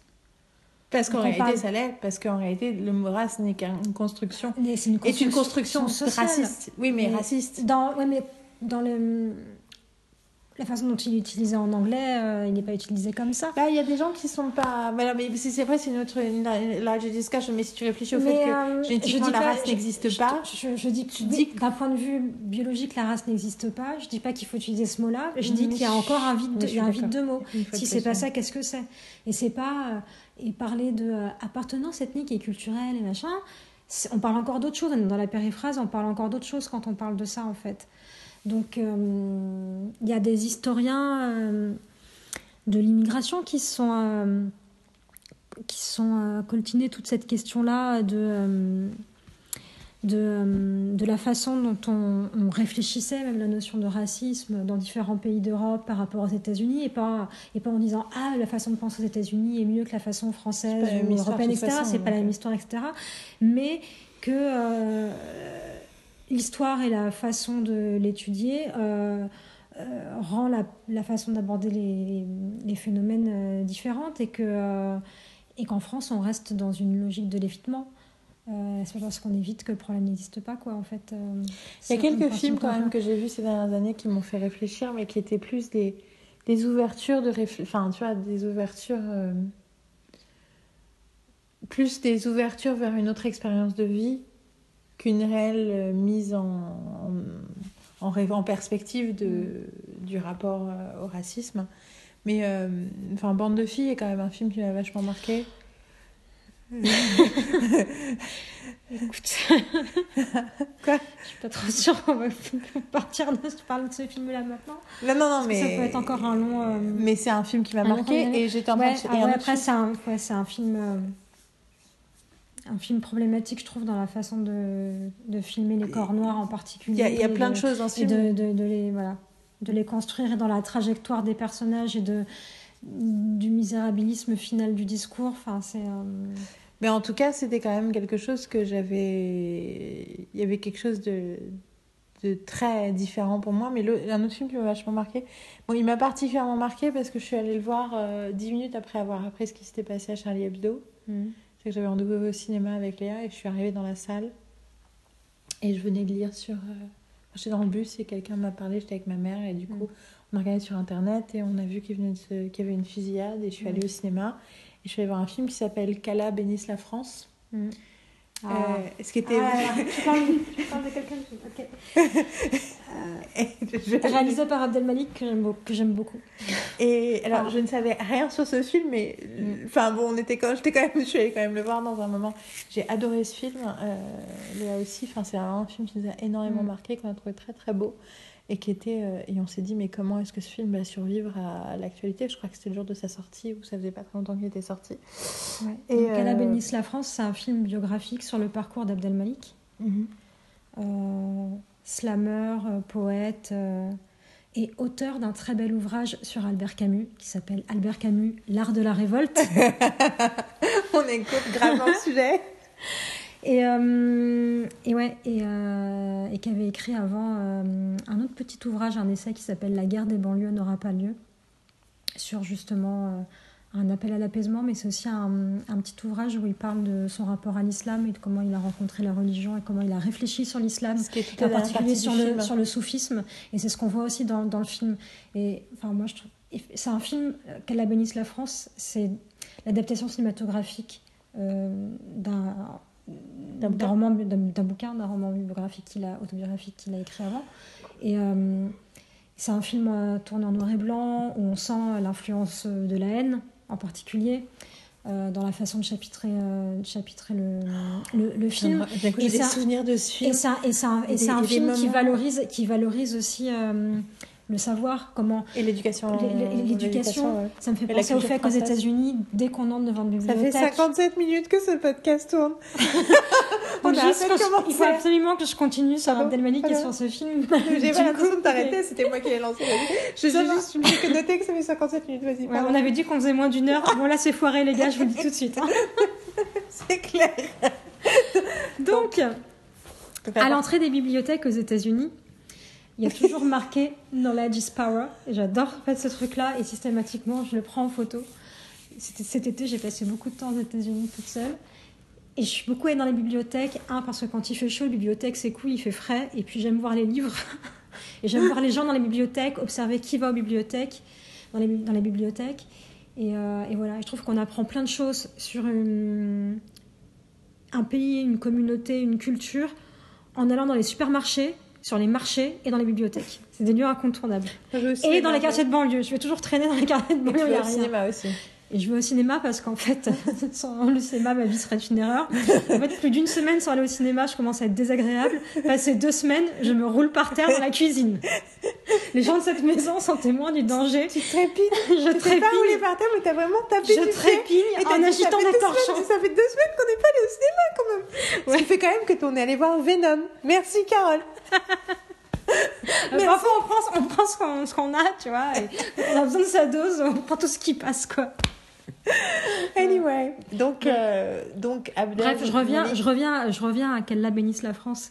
Et donc, euh, Je suis contente qu'on soit d'accord sur ce film. Ouais, et voilà. Après, je trouve que c'était sa première réalisation et qu'il y a un truc euh, qui peut paraître un peu scolaire parce qu'effectivement, on sent des références très, euh, très, euh, très, très, très nettes, tu vois. Enfin voilà, c'est très, euh, c'est très la haine. j'ai vu des trucs dans ce film quand même que j'avais jamais vu avant. Et, ouais, et moi, ce que j'aime beaucoup aussi, et ce qu'il raconte dans son parcours, c'est aussi euh, ben, l'importance du savoir, des mots et de l'écriture, et d'avoir rencontré un jour un prof qui a, qui a changé sa vie. Alors ça, ça nous fait un peu fantasmer, vu qu'on est nous-mêmes profs. Moi, je voudrais bien changer la vie de quelqu'un un jour, comme quelqu'un a changé la vie d'Abdel Malik, et qui a fait que euh, ce mec-là... euh, Ou de Ryan est- Coogler. Ouais. Je te rappelle la vidéo que je t'ai montrée sur Ryan Coogler et sa Ouais. prof. Mon but dans la vie, c'est d'être la prof qui a changé la vie d'Ariane Couleur par la même chose. Bon, bref. Ça viendra, je vous jure. Moi, je suis au taquet. Et euh, en attendant, je fais des podcasts à 1h du matin à Berlin. Tout va bien. Anyway. Euh, donc, Non, moi, ce qui m'a- ce- ce- Attends, ce je, que- je- juste, Vas-y. je voulais finir, je voulais finir là-dessus. Et donc, et, et donc, c'est quand même quelqu'un qui est passé de euh, faire des conneries, euh, dealer euh, du shit, à se, à lire Derrida et lire de la littérature et à aller en prépa littéraire et, et, et voilà. Et c'est quelqu'un qu'on qu'on aime sa musique ou pas, qui est quand même une voix singulière et quand même une très très belle plume. Et, euh, donc, euh, c'est aussi un grand amateur d'Albert Camus. Il a donc écrit ce bouquin qui se lit hyper vite, hyper facilement et qui a un vrai message d'amour et de paix euh, de façon générale. Et où il mêle ses propres textes au texte de Camus, à sa réflexion sur Camus, comment il a rencontré cet auteur et comment, euh, comment ça l'a lui euh, amené à, à réfléchir et à, et à faire évoluer sa pensée. Et voilà. Et, juste, je, référent finis- je, je- je cherche, je cherche un des messages parce que cet après-midi, en fait, j'ai reçu des messages de ma cousine Anaïs, dont j'ai déjà parlé dans les podcasts de la semaine berlinoise. Anaïs, que je tiens en otage dans mon appartement parisien, entouré de beaucoup de livres sur Albert Camus. Et donc, elle a lu L'Art de la Révolte cet après-midi, sans me le dire, et elle m'envoyait, elle m'a envoyé des messages pour me dire à quel point, euh, à quel point c'était génial. Elle me dit, c'est un de ces livres que j'ai envie d'acheter en 45 exemplaires et de les offrir à tout le monde autour de moi. Parce que ça paraît absurde et ridicule, voire coupable, que le monde entier n'ait pas lu ce livre. Alors, vous avez compris, c'est bientôt Noël. acheté Albert Camus, L'Art de la Révolte d'Abdel Malik. C'est écrit très vite. Et en fait, il avait fait un spectacle aussi euh, théâtral sur, euh, sur Albert Camus, et voilà, où il reprend tout, tout J'arrive ce pas à croire comment j'avais trop raison de citer ce truc-là parce que ça m'est venu tout d'un coup. J'étais, c'est quoi le nom de ce film? Non, il y avait aussi le film Et puis, et puis dans son rapport, euh, moi je trouve que c'était hyper intéressant la façon dont il a pu écrire sur son rapport à l'islam, puisqu'on parlait de, de ça en, en- en repartant du cinéma. Oui. On parlait de religion en sortant du cinéma. Et, euh, et sur euh, la façon dont c'est vraiment, où il a vraiment euh, en réfléchi en arrivant au cinéma parce que je parlais, c'était en y allant que je parlais parce que je parlais du film d'Albert, euh, d'Albert Cohen. tout va bien. le film des des frères frères Cohen. Cohen. On parlait de Simple Man. de Simple Man et je parlais du fait que ça m'avait refroidi vis-à-vis de ma propre judaïté. Bon, moi je ne crois pas en Dieu, mais je, je suis quand même fan de rituels et de machin en passant.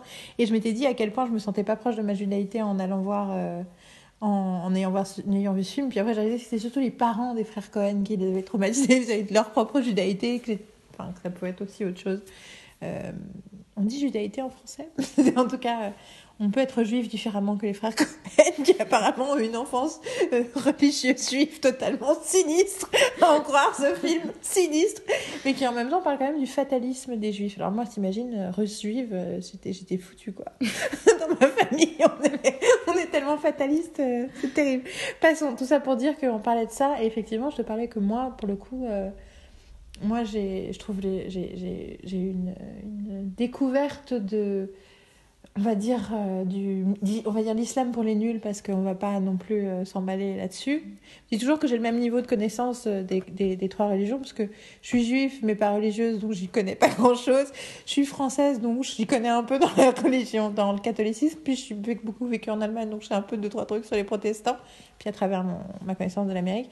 Et j'ai lu un bouquin sur l'islam, donc c'est à peu près, à au même niveau.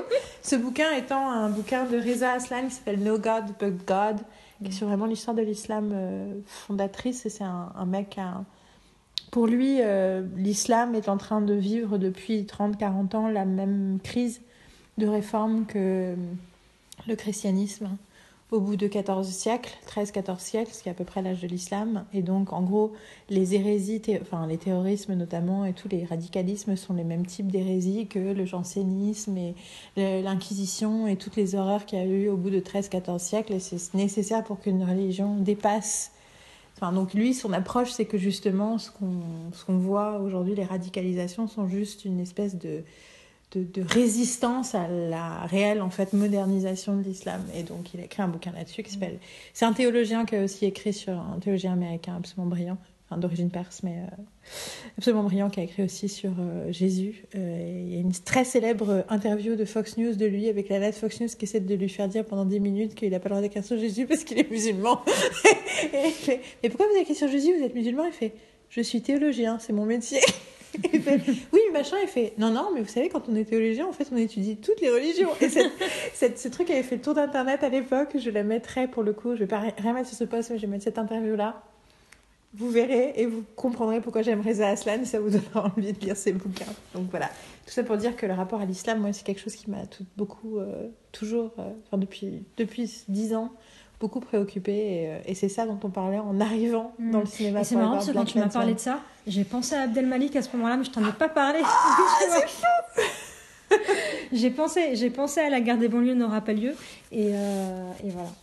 Et c'est vrai qu'il y a un truc sur. Euh, d'ailleurs, je tiens à dire, il y a une série qui a été conçue et qui a été financée, le don pilote a été financé comme un court métrage et qui était l'année dernière à La Rochelle et qui a gagné le prix d'ailleurs, qui s'appelle Ramdam qui est l'histoire d'un et donc qui n'existe pas pour l'instant. Il y a juste cet épisode qu'ils ont genre ils ont mis euh, 10 ans, ils ont fait une version web, machin, ils ont mis je ne sais pas combien d'années à créer ce truc-là et c'est l'histoire d'un imam dans une banlieue dans une petite ville à côté d'une grande ville mais pas Paris et qui est l'imam du coin et qui doit gérer toutes les galères de son quartier, euh, entre les problèmes qu'il a avec sa femme et ses enfants, et puis les trucs mmh. avec les gens du quartier, puis les gens qui aident et qui aident pas, et les trucs qui, enfin le, le, vieil imam qui s'est fait évincer il y a six mois et qui complote contre lui et tout le truc. Et c'est tellement bien, mais tellement bien.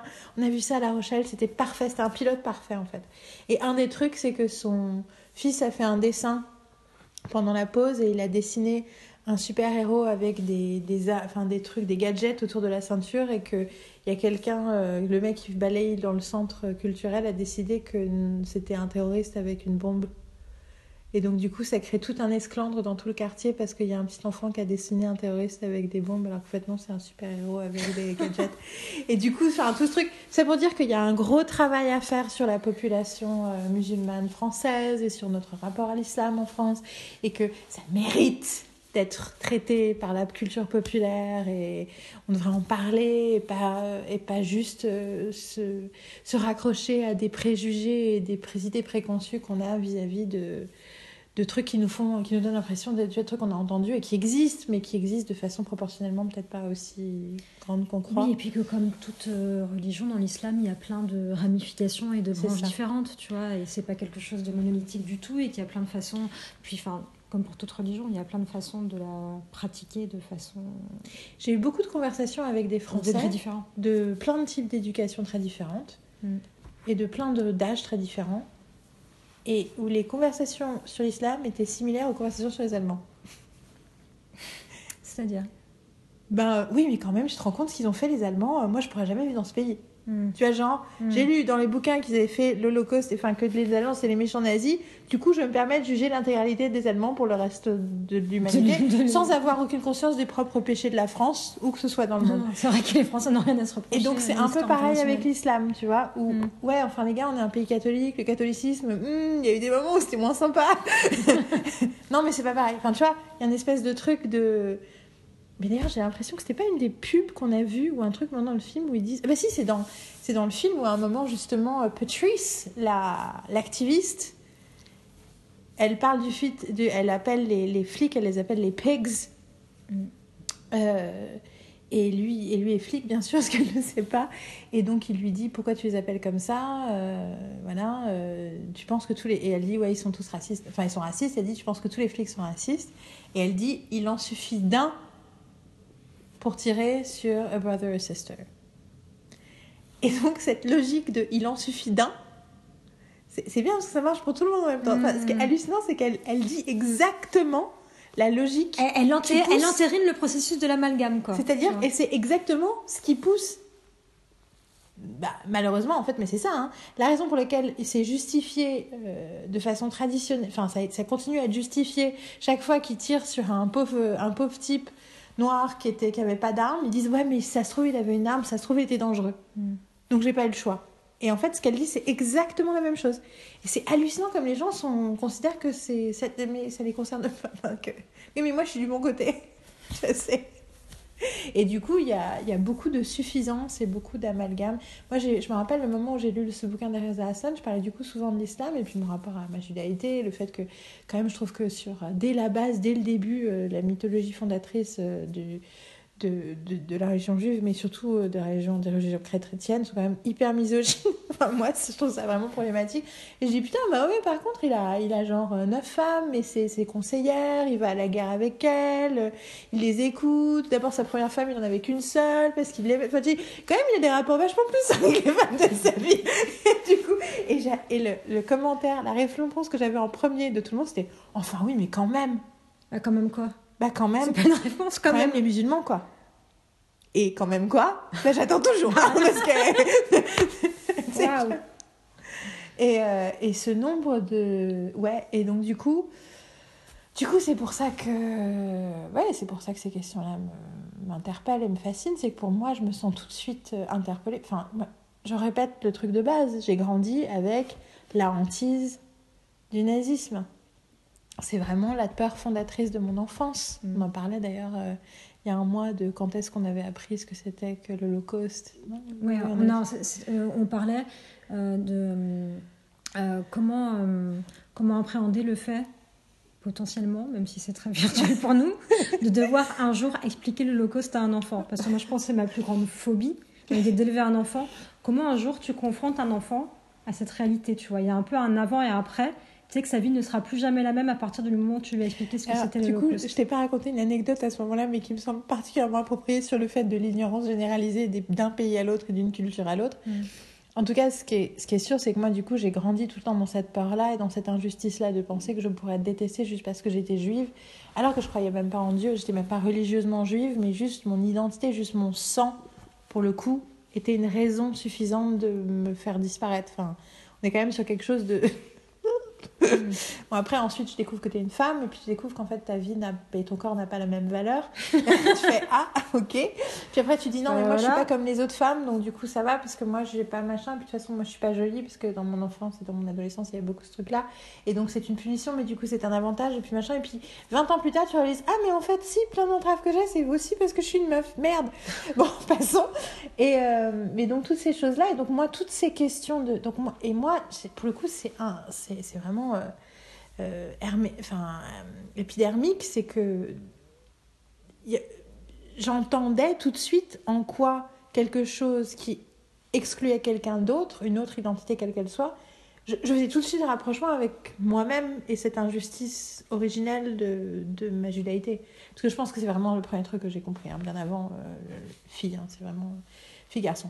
Après, euh, ça ne veut pas dire que j'étais pas moi-même coupable de ça. Je veux dire, je pense que j'avais vraiment euh, aucune euh, compréhension de ce que c'était que, que, que d'être transgenre avant il y a 10 ans, tu vois. Mm. Donc, 10 ans, j'ai à peine commencé à le comprendre. Et en fait, tant que j'ai pas eu une amie transgenre, en fait, je l'ai pas compris. C'est idiot, mais c'est quelque chose. On, a on avait tellement peu de représentation que tant que j'ai pas eu, été confrontée à une femme transgenre et que mais le mot n'existait même pas. Enfin, sur toi qui a pas si longtemps que ça, c'est un mot qui n'était pas là.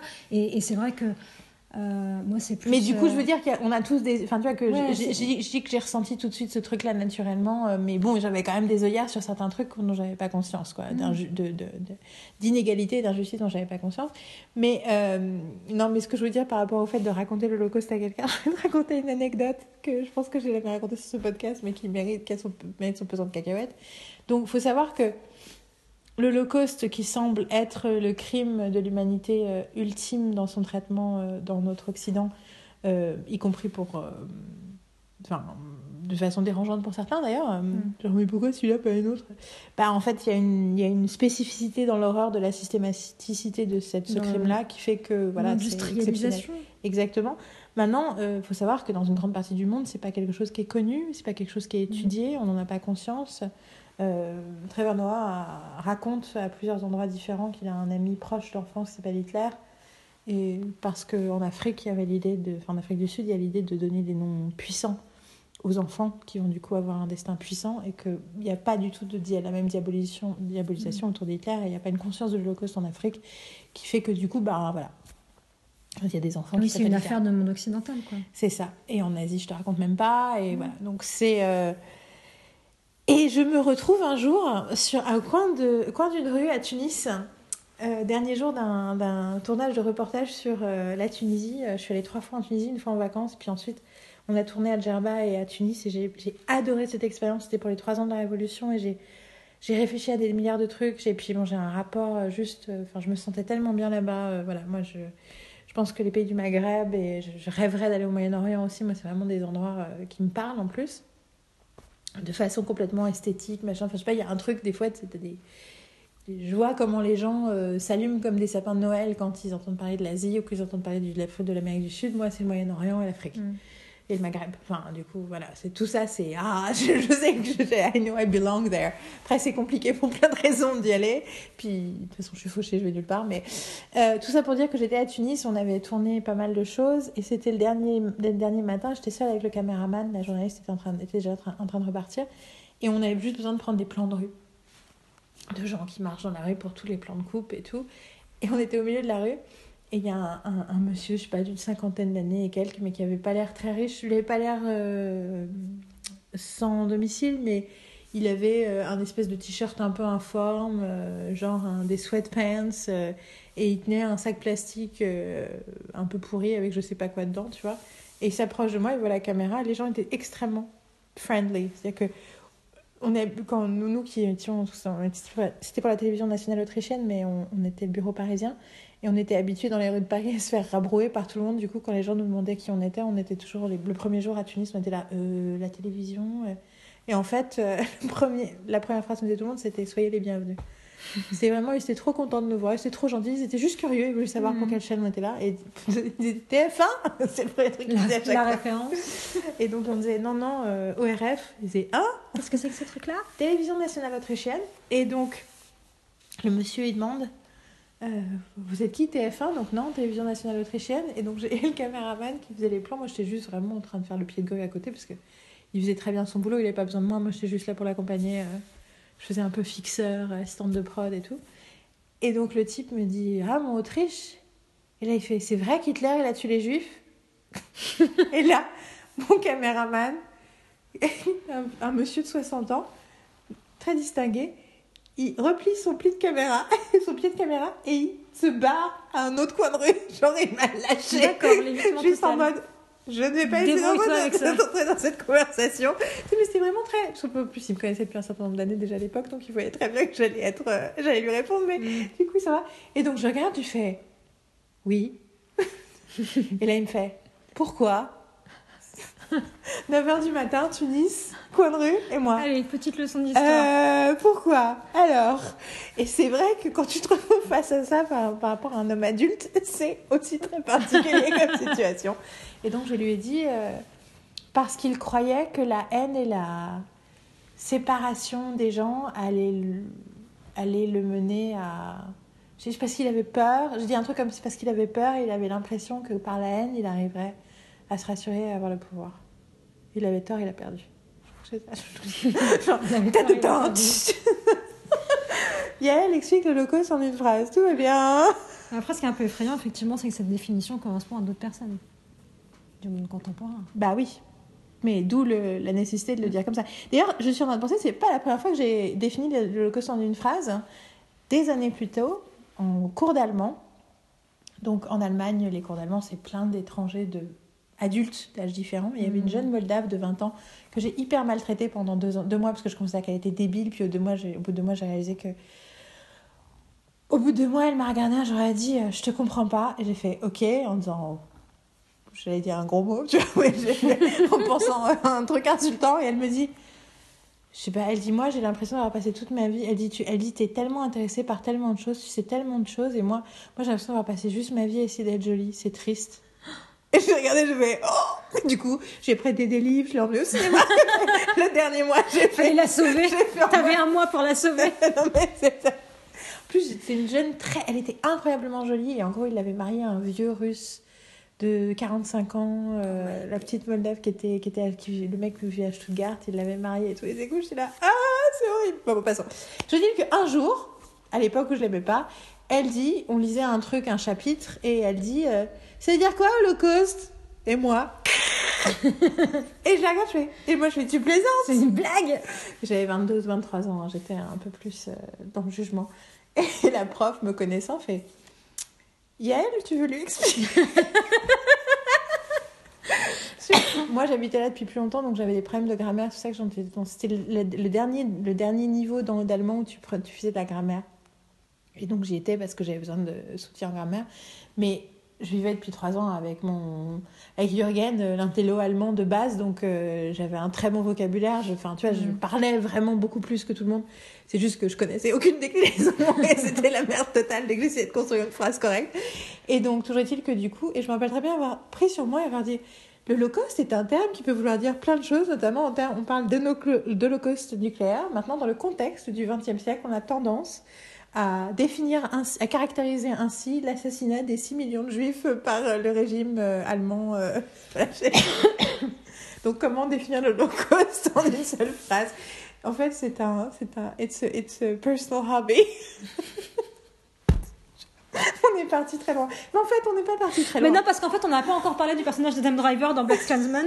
Ah, mais oui Il faut qu'on en parle. Et d'ailleurs, du coup, ça me fait penser. Oui, oui, non, mais non, c'était le truc de tout à l'heure que j'ai dit tout à l'heure sur Autant n'emporte le vent et Ben Hecht et le, le- son rapport à l'antisémitisme. Mais euh, oui, mais parlons d'Adam Driver. hein.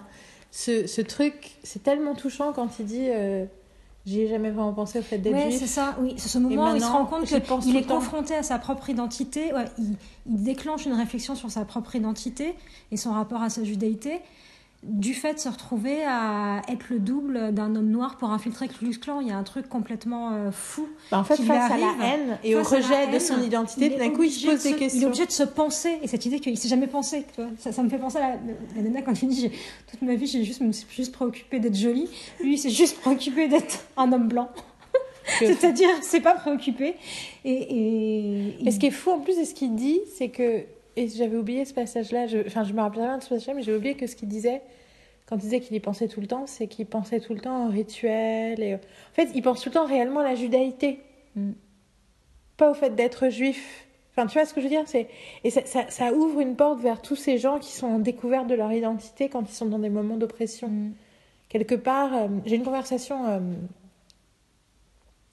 sur Black Panther pour changer. Donc j'ai écrit, euh, j'ai été beaucoup beaucoup habitée par Black Panther pendant des mois, dans le cadre de euh, un- une section que vous avez créée pour les écrans terribles. Je dis pour nos chers auditeurs, où il y, on trouve aussi l'article sur Autant n'emporte le vent qui s'appelle Écran noir. Euh, tu m'as permis de donner l'espace de publier, tout- de déballer toutes mes tripes sur Black Panther. Et donc j'ai pour l'instant publié trois papiers. Il y a un quatrième qui un jour va sortir de mon ordinateur, euh, qui est la quatrième, la quatrième partie, la digestion presque des trois premières parties. Donc j'ai appelé une symphonie en quatre mouvements sur Black Panther, où j'ai ressenti le besoin euh, de dire tout ce que je trouvais euh, important et fascinant et inspirant dans ce film. Et j'en parlais récemment avec un ami commun avec Marine, Charles, qui a des origines. euh, il a une mère philippine, il a un père, euh, il me semble, à moitié noir, à moitié euh, indien d'Amérique. Je sais qu'il a, il a vraiment grandi à moitié sur, dans les. Enfin, il, il nous racontait un truc avec sa famille où ses cousins, ils ont dû chercher. À un moment, ils ont dû avoir cherché des noms de famille. hein. Il y a un certain nombre de centaines d'années, et donc du coup, ils sont tous allés dans les cimetières, et il y a une partie de la famille qui est dans un cimetière juif. Donc il y a toute une partie de la famille euh, indienne, ah, mais indien d'Amérique, hein, Native American, qui a des noms juifs. le parti qui a des noms chrétiens, parce qu'ils sont pas allés dans le même cimetière. Déjà, le principe, on va dans un cimetière pour choisir un nom. Et du coup, voilà. Et, euh, Et donc, euh, et donc mais il est, en, il est en partie noir aussi. Et il m'a fait tout un truc, et je lui parlais du papier, de trucs dans le papier où je où, sur le désir de connexion avec l'Afrique d'une partie des Nord-Américains. Et en fait, il me disait, oui, mais ça, c'est une illusion. Il me disait, c'est une illusion, et il dit, c'est la suprématie blanche qui pousse les Noirs à se chercher une histoire en Afrique pour qu'ils ne, ne cherchent pas leur histoire en Amérique. Pour qu'ils ne se réapproprient pas l'histoire américaine. Mm-hmm. Et j'ai trouvé ça complètement fascinant comme idée. Cette idée que, en les traitant comme des sous-citoyens américains, c'était une façon de les évincer de l'identité américaine. Et que du coup, il y a, ça, ça crée, et d'ailleurs, il en parle, hein, l'idée d'être à moitié américain, d'être à moitié noir. Mm. Euh, et que du coup, c'est vraiment intéressant ce truc de. Du coup, c'est un peu presque comme. euh, j'ai relu le résumé de, du Monde selon Garp l'autre jour parce que j'ai pas lu le bouquin depuis 300 ans. Et il y a vraiment tous les, les, les suiveurs de la mère de Garp. Il y a toutes les suiveuses et il y a toutes ces femmes qui refusent de la société des hommes, qui refusent carrément de parler aux hommes, de- d'être avec des hommes. De... Elles se, tu vois que par, par, par rébellion contre le traitement négatif des femmes, elles veulent créer leur propre nation de femmes et ne plus jamais avoir affaire aux hommes. Mm. Et quelque part, c'est se poser la question où, où est la lutte? Est-ce que la lutte est dans la sécession En fait, d'ailleurs, dans la sécession ou dans l'intégration? Est-ce que, est que, est que la sécession n'est pas jouer leur propre jeu? D'ailleurs, c'est ce que dit euh, le mec de David Duke qui dit euh, I don't hate them, I just think they should be with their own.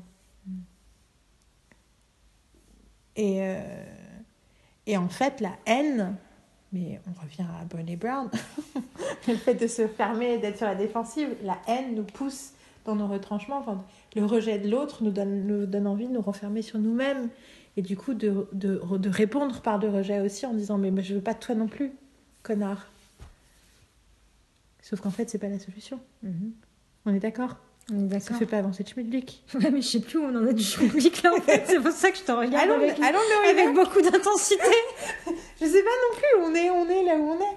Bon, on parlait de Adam, Je sais plus, j'ai pensé à Adam truc. Driver Parce qu'en fait, à un moment, ouais, parce qu'en fait, à un moment donné, je pensais à Aline Manuel Miranda et à Hamilton. Je vais en parler puisque j'y pensais. Tu vois C'est le principe du vas-y. C'est-à-dire que que t'es la première personne qui a euh, participé à ce podcast qui a vu Hamilton de tes yeux vus. j'ai vu Hamilton de mes yeux vus à Chicago, s'il vous plaît. Je te déteste. Je Pardon. sais. Oui.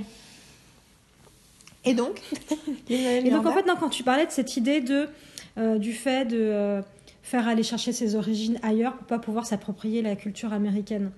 Et, et- et là, forcément, je- quand tu dis ça, ça me fait tilt et je pense à Hamilton parce qu'il y a ce mec qui s'appelle Emmanuel Miranda, qui est d'origine portoricaine et qui, qui euh, donne à, à des euh, acteurs, chanteurs, danseurs noirs des rôles de personnages historiques blancs.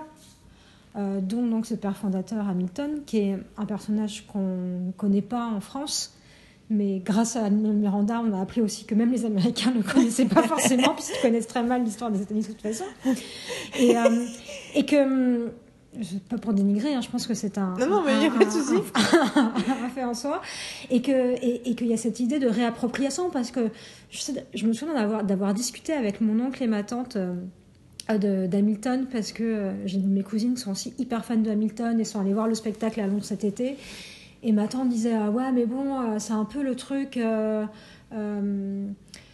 un peu euh, facile à la mode de euh, faire jouer euh, des, personnages a priori blancs par des noirs. Est-ce que c'est pas hyper artificiel? Parce qu'à l'inverse quand on fait quand à une époque quand à une époque on faisait jouer des personnages des personnages noirs par des blancs en les grimant c'était un truc raciste Bah oui, tu vois parce que c'est pas. de jazz c'est pas la même chose c'est pas la même tu peux pas- c'est tu- pas- c'est- pas comparable, C'est pas comparable à partir du moment où il y en a un qui a le pouvoir et l'autre qui a pas le pouvoir. Voilà, c'est une question de pouvoir et de privilège. Et puis, euh, et puis, euh, et on a vu cette discussion-là déjà de dire bah ouais, mais en fait c'est important le fait de faire le, de faire le choix d'avoir euh, des acteurs noirs, des acteurs blancs, des acteurs de plein euh, d'origines euh, différentes, d'avoir des acteurs caucasiens, d'avoir des acteurs asiatiques. D'avoir des acteurs non, pour le coup, il n'y a pas d'acteur blanc dans le rôle principal à part le. Non, non, je te parle dans le casting en général. Ah. Pas pour jouer Hamilton, je parle dans le casting en général. Que ce soit un casting très, euh, très Le casting en général de quoi? De, de Hamilton. Non, dans le casting d'Hamilton, enfin, en tout cas au départ, il ne peut y avoir 15 dans les rôles principaux, donc dans les rôles chantés, il n'y a pas, ouais, pas les ouais, danseurs. après, dans les, dan- dans les, Voilà, dans les dans les danseurs, c'est autre chose, il y a mais dans aussi les des rôles- dans les dans l'ensemble de la troupe. Mais dans les rôles, les vrais rôles, il n'y a qu'un seul blanc qui est le roi d'Angleterre. Oui. Et ça, c'est volontaire. Ouais, ouais, bah oui, il peut y avoir parce que aucun ça, ça- parce que c'est signifiant. Voilà. Après, dans les, dans les danseurs, tu as, aussi des Dans les danseurs, blancs. Mais effectivement, je suis d'accord avec toi, dans les rôles principaux, euh, c'est c'est ce principe-là. Donc, c'était pas clair ce que je disais. Euh, mais, euh, mais donc, effectivement, c'est important. Après, ça fait trois ans que je parle d'Hamilton dans ce podcast. Vous devriez avoir, euh, entre-temps, vous devriez être à jour. Et euh, où j'en étais? Ouais, non, cette idée, non, mais cette idée de la, hum, la Réappropriation. réappropriation et que ouais, enfin, et qu'on a vu cette, dis- cette discussion-là et que ça m'y refait repenser de cette, cette importance de la, on en revient à l'importance de la représentation, l'importance de construire des récits de fiction qui font réfléchir ou qui remettent en fiction la réalité pour faire réfléchir et euh, l'importance de la représentation. Si t'es pas euh, représenté dans ton identité, comment tu peux penser ton identité même, tu vois, si t'as si t'as pas si t'as pas de miroir et qu'un spectacle comme ça, ça, ça donne de la représentation et ça travaille ça travaille la possibilité de s'approprier l'histoire américaine et qu'est-ce que c'est l'identité américaine dans sa euh, polymorphie, sa diversité et euh, et comment tout simplement s'y intéresse. Parce que euh, plein de gens ne savaient pas qui était Hamilton. Moi, je ne savais pas qui était Hamilton avant d'écouter ces chansons-là, avant qu'Anaïs m'en parle et que tu m'en parles il y a deux ans maintenant, à peu près. Et que du coup, j'ai lu plein de trucs sur, euh, sur Hamilton que, Moi, que je c'était savais pas. Moi, en août. C'était en juillet, août, quand en août quand t'es venu en août. Je t'ai fait lire euh, Non, le avant. Hamilton. Ouais, mais non, c'est avant parce qu'on en a déjà parlé quand on a enregistré le podcast Hommage collatéral, le podcast de César sur Joss Whedon. On avait parlé d'Hamilton. Et donc, ça, c'était plutôt il y a un an et demi. Ouais. C'était en juin 2017. Et avant ça, j'en avais parlé avec Anaïs. Donc, un peu moins de Oui. deux ans, mais. euh, Tu sais, parce que quand j'ai rencontré Anaïs, euh, elle a fait passer un truc. J'ai fait Ah Tu es une Hamiltonienne Comment Voilà. Et donc, c'était bon, c'était la famille. Mais, euh, mais en, en juillet, je t'ai mis le Hamilton dans les mains. Ouais, et un mois après, je l'ai acheté à Boston. C'était c'était l'acte, le- l'acte fondateur. Je t'ai mis le Hamilton. C'est un livre, hein, le Hamilton. C'est le, le truc qui raconte euh, la genèse du spectacle. Et voilà. Euh, L'antisémitisme. T'avais, est-ce que tu as autre chose à dire sur Adam Driver? Sans transition. Ah, Qu'est-ce que je voulais dire? ça, Non, mais en fait, important ouais. en fait que l'antisémitisme soit là. Enfin, et, il y a, l'antisémitisme, mais il y a aussi, pour euh, voir les choses de façon positive, le- cette idée de, des deux pièces qui sont constituées par les deux personnages, tu vois. Le personnage euh, euh, noir et le personnage Bah, la minorité juif. visible et la minorité invisible. Ouais, Enfin, la- ça. la- Et, et, et moi, en, Enfin, en la- voyant le film... En fait, c'est pas ça, mais une, une- une minorité qui se voit et qui ne se voit pas, parce que minorité visible et invisible, ça veut dire autre chose. Effectivement. Mais en revoyant le film là, ça m'a fait penser à pas mal de discours de Martin Luther King que j'ai revu cet été. Parce que cet été, il y a un documentaire qui est ressorti en France et je pense ailleurs euh, pour l'anniversaire de la mort de Martin Luther King. Oui, 68.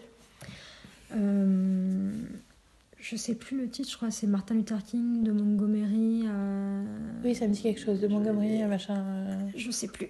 Donc je vais rien dire. Non, mais si. Mais c'est un, c'est Google is your friend. Ouais, Google is your friend et c'est un documentaire donc, sur Martin Luther King qui a été distribué en France par Carlotta euh, et qui est constitué uniquement d'images d'archives de tous les discours, avec tous les discours de Martin Luther King. Donc pour certains, euh, on a les images, pour d'autres c'est que des enregistrements euh, audio, radiophoniques, et puis plein d'images d'archives de l'époque, de plein d'actions militantes, etc. Donc ça dure plus de deux heures, c'est hyper dense. Euh, c'est pas facile d'approche, mais c'est hyper exigeant. Et il y a, y aussi beaucoup d'images qu'on n'a jamais vues.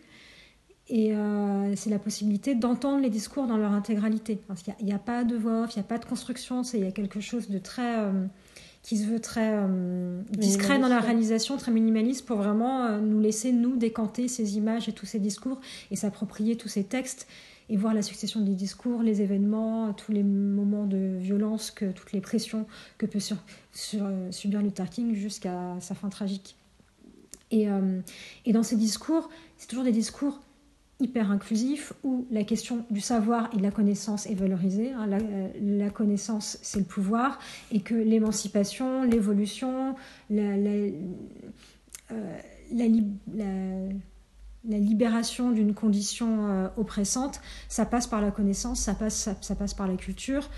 Et, euh, et, et, lui, quand il, quand il parle, il parle au nom de la cause des Noirs, mais toujours aussi pour défendre les Noirs, pour défendre les Juifs, pour défendre les homosexuels, enfin tous les groupes qui potentiellement peuvent être opprimés dans la société américaine, sont toujours en fait les femmes aussi. valorisés. Je suis pas sûre. Je suis pas sûre. Non, il avait quand même Je un suis pas sûre. là-dessus. On est quand même euh, dans les années 60. Et puis surtout, il... enfin bon voilà, euh, dans... c'était un, enfin, voilà, c'est pas pour rien que c'est les trucs de précieux de Hoover qu'il avait contre lui, c'était des trucs où de avec ses infidélités. Mm. Mais euh, mais tu vois, il y a cette, cette, cet effet de convergence des luttes qui est de toute façon que j'aime beaucoup, qui est, qui est, déjà très très très présente et active dans, dans son discours et l'importance de passer par la, la connaissance pour euh, pour évoluer quoi, par la parole, par construire de la parole construire de l'intelligence de la part de tout le monde pour euh, réussir à se comprendre. Et c'est marrant, ça me fait penser par exemple à une époque euh, où, En fait, ce podcast s'appelait Ça me fait penser. ça me fait penser à. Ça me fait penser à Jamel Debbouze. Attends, je voulais juste. Vous l'avez pas vu venir celle-là hein T'as vu, as vu Selma de Ava DuVernay? Non. Putain, c'est tellement bien ce film.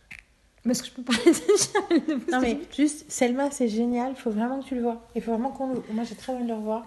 Il faut vraiment le voir parce que il y a une vraie réflexion sur l'organisation de la lutte. Mm. Et sur euh, la réalité humaine derrière le mythe. Comment tu construis un mythe, comment tu... Pas de façon... Euh, enfin, c'est juste très humain comme film. Mm. And that's kind of really nice. Et très, très, très intelligent. Donc Jamel Debbouze, Jamel Debbouze, raconte-moi.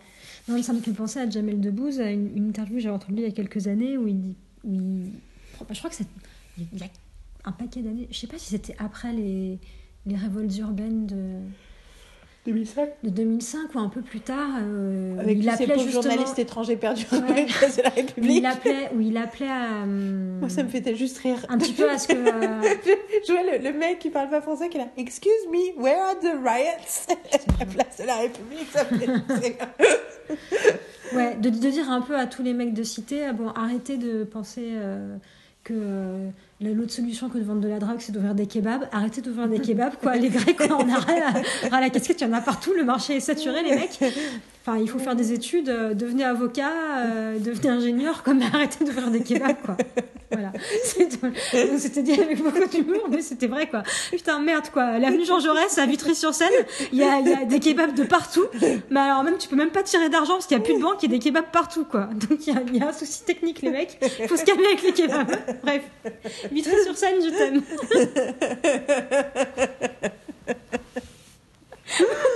Ah. voilà. Mais donc, euh, bah ouais, faites des études quand même. Mais ouais. Mais euh, du coup. Euh...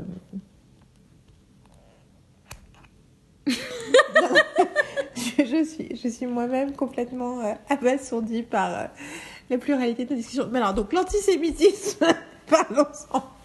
Non, mais ce que je voulais dire, c'est que je trouve ça hyper important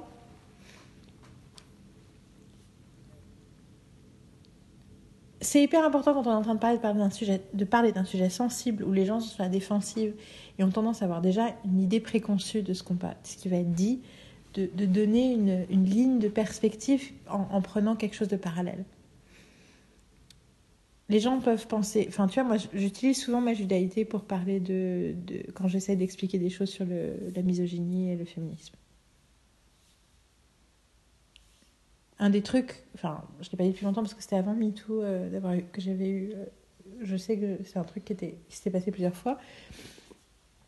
Où j'essaie d'expliquer ce que c'est de ma perspective, euh, ce qui peut être compliqué en, en tant que femme, voilà, dans mon quotidien, quel que soit le sujet, mais quelque chose de l'expérience féminine. Que j'ai un type en face de moi, souvent un type intelligent que je respecte, ce qui est particulièrement énervant, qui me dit oui, mais quand même, mais non, là, t'exagères. Enfin, tu vois, qui. Et je disais toujours, c'est incroyable parce que jamais, si je te dis un truc sur ce que c'est que d'être juive en France, jamais tu te permettrais de remettre en question mon expérience.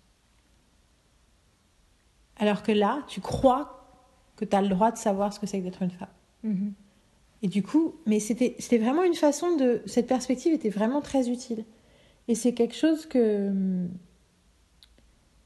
Que j'utilise d'autres façons, tu vois, de parler euh, des droits homosexuels quand tu parles de racisme, de, tu vois, de, de montrer quelque chose de, différent, mais où tu peux du coup, où les gens tout d'un coup sortent du truc sur lequel ils sont crispés pour voir que en fait tu ben, dans un autre dans une autre situation en fait ils sont d'accord avec toi donc peut-être que là il y a un truc à comprendre et je pense que de montrer comment cet homme doit subir l'antisémitisme le personnage d'Adam Driver Mhm.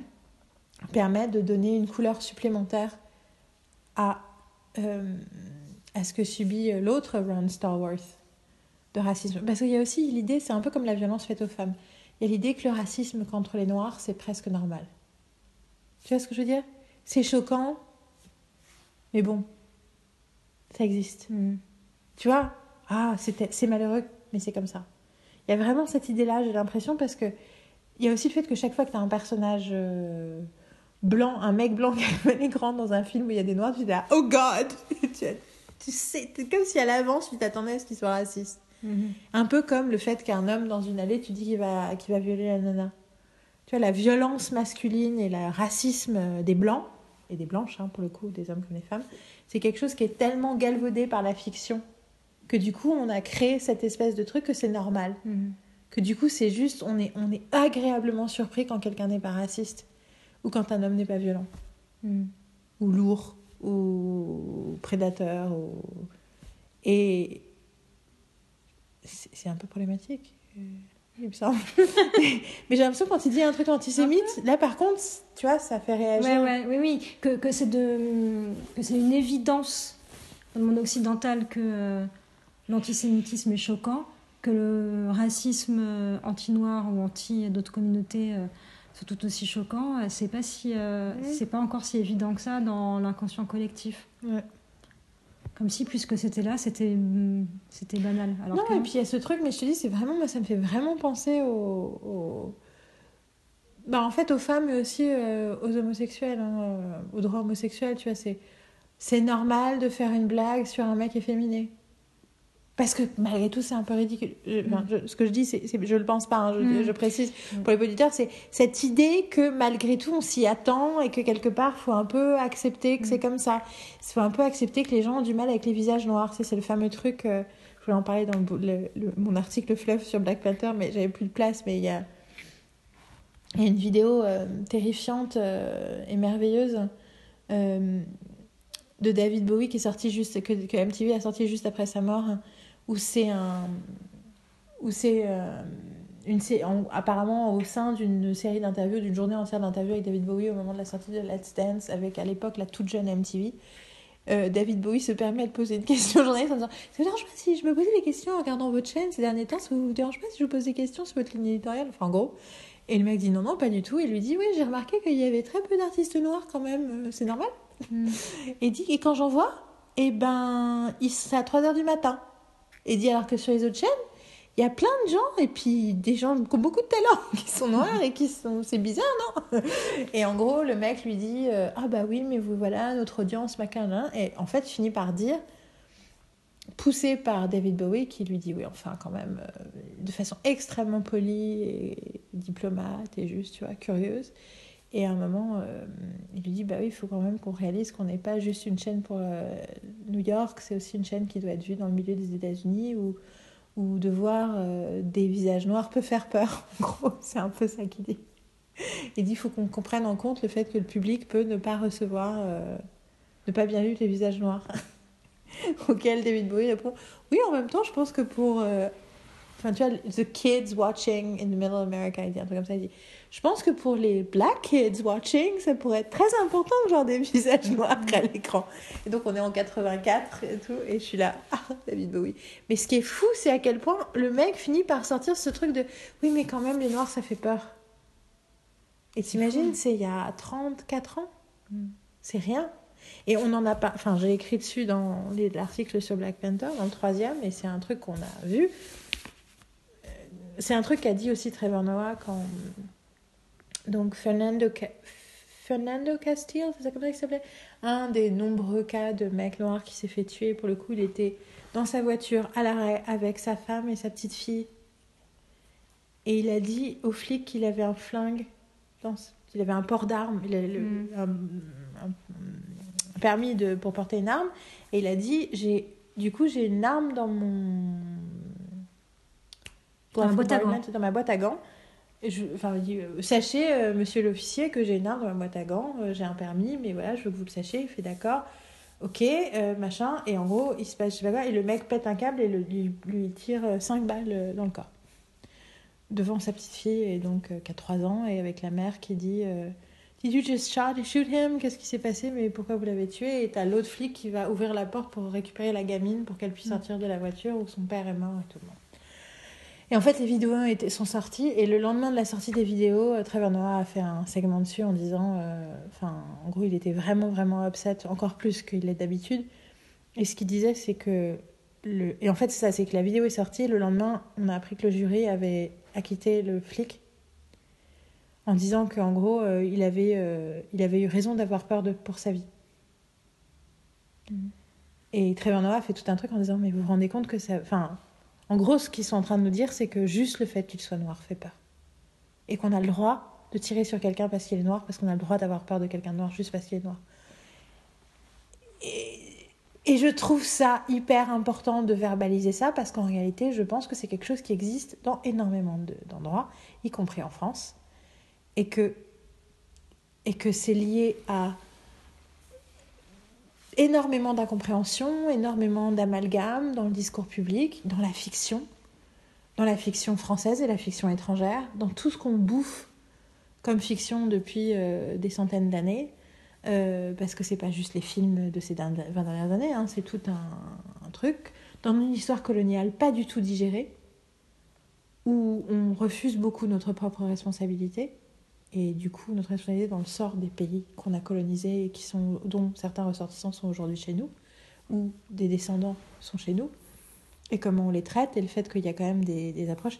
Et toutes ces choses-là, ben, tant, enfin, la, lumière est le meilleur désinfectant, quoi. Tant qu'on ne sort pas les, le linge sale, tant qu'on ne parle pas de ces choses-là, tant qu'on ne le dit pas, enfin, c'est ce que disait euh, Will Smith, hein, c'est aussi cité dans l'article sur Black Panther, c'est racism isn't getting worse, it's getting filmed. Et chez nous, c'est pas encore assez le cas.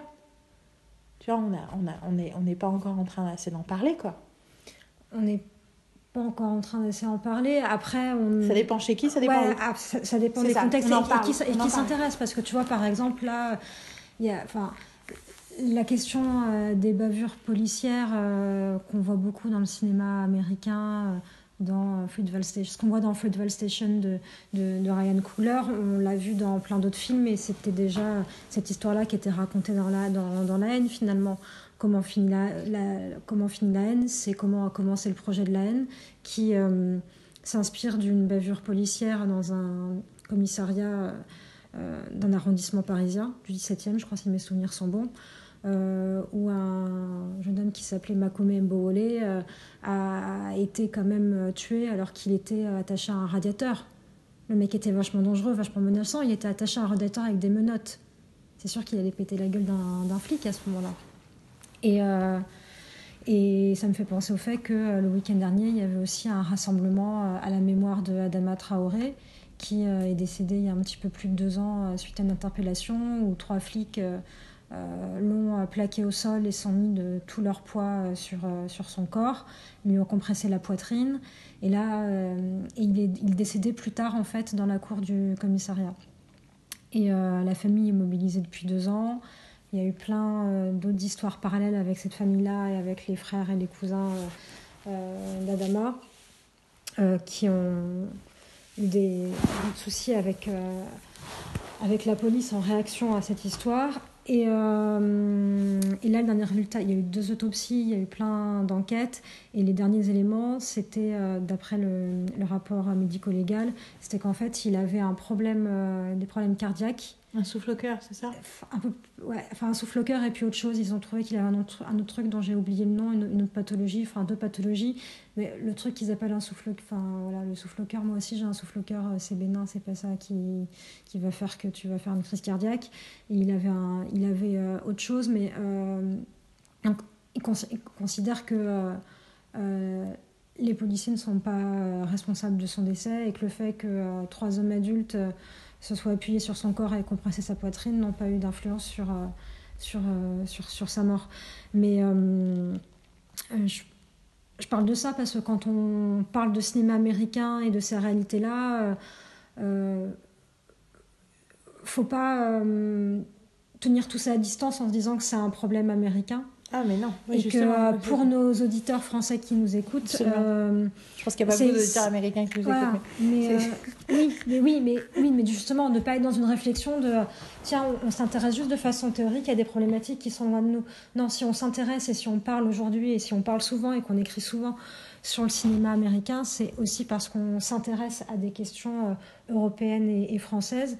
Et euh, c'est juste qu'ils ont tendance que, à, à, le thématiser bah, dans la fiction le, plus rapidement. Le, le mettre en fiction plus rapidement et de façon euh, plus euh, visible, ostentatoire et avec une, une, circulation plus importante, mais que ces réalités, ces, ces films américains là et ces questions américaines nous aident aussi à réfléchir une réalité qui nous est extrêmement proche, quoi. Voilà. J'ai un dernier point parce que et ça va faire deux heures, donc je pense qu'on va s'arrêter bientôt.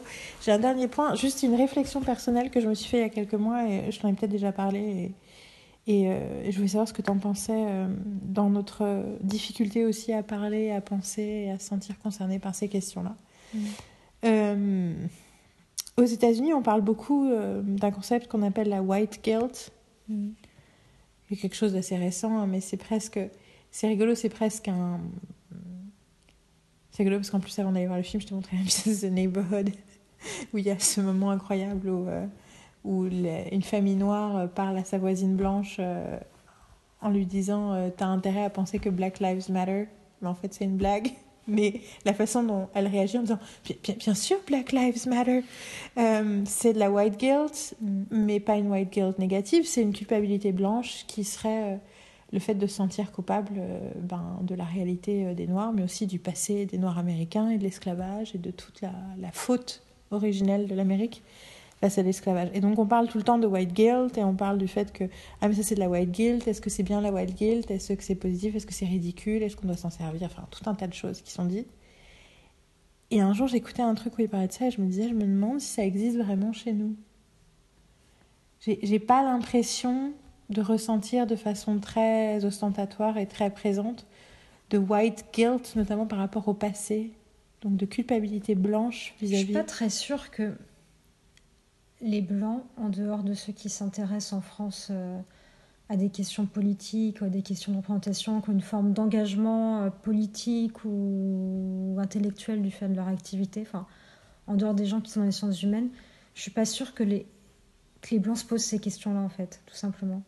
Et je pense que dans le meilleur des Alors cas. J'ai l'impression que euh, malgré tout, euh, la façon dont euh, les Américains vivent le poids bah, de l'esclavage et bah, la question Martin des Luther origines. King a quand même été un énorme. Martin Luther King a parlé à toute l'Amérique et un des trucs que tu vois dans Selma. Oui, et mais tu s'est passé. de l'Amérique là. Oui, oui, non, non oui, c'est pour ça que je te dis. Oui, mm. non, mais c'est that's what I mean. Eux, Martin Luther King a parlé à toute l'Amérique il y a 60 ans, il y a 50 mm. ans. Donc tous les, les Américains, qu'ils soient blancs ou noirs, se sentent concernés mm. par ces questions-là parce que ils ont Martin Luther King dans leur passé. Mmh. C'est ça.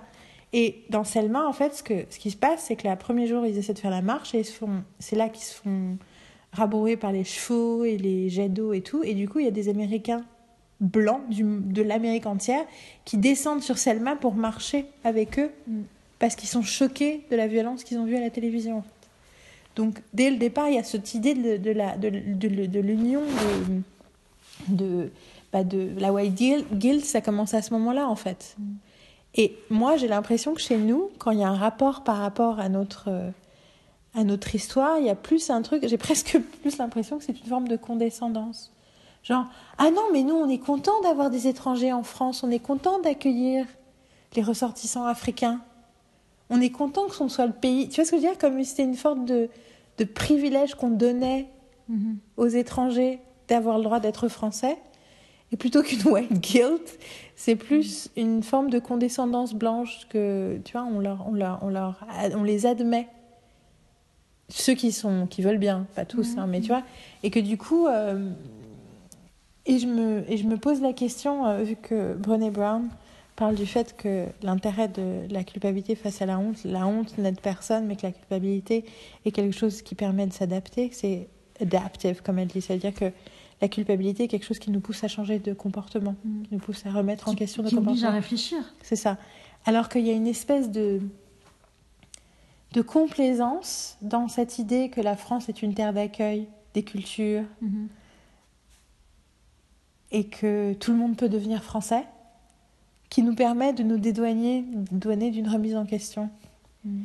Et je, je, je sais pas, je veux en- enfin voilà, c'était les réflexions que je me faisais euh, il y a quelques mois. euh, c'était vraiment plus au stade de réflexion pure, de, enfin tu vois, de pas de réflexion, de réflexion, De euh, champ ouvert à voilà, la c'est ça. réflexion. Mais c'est vrai que je, je, d'inspiration soudaine de, de trucs tu Je vois, je me dis là, tu vois, en y réfléchissant aussi, c'est que euh, il y a la question de la distance temporelle. Est-ce que euh, le, le prise de conscience et le fait de de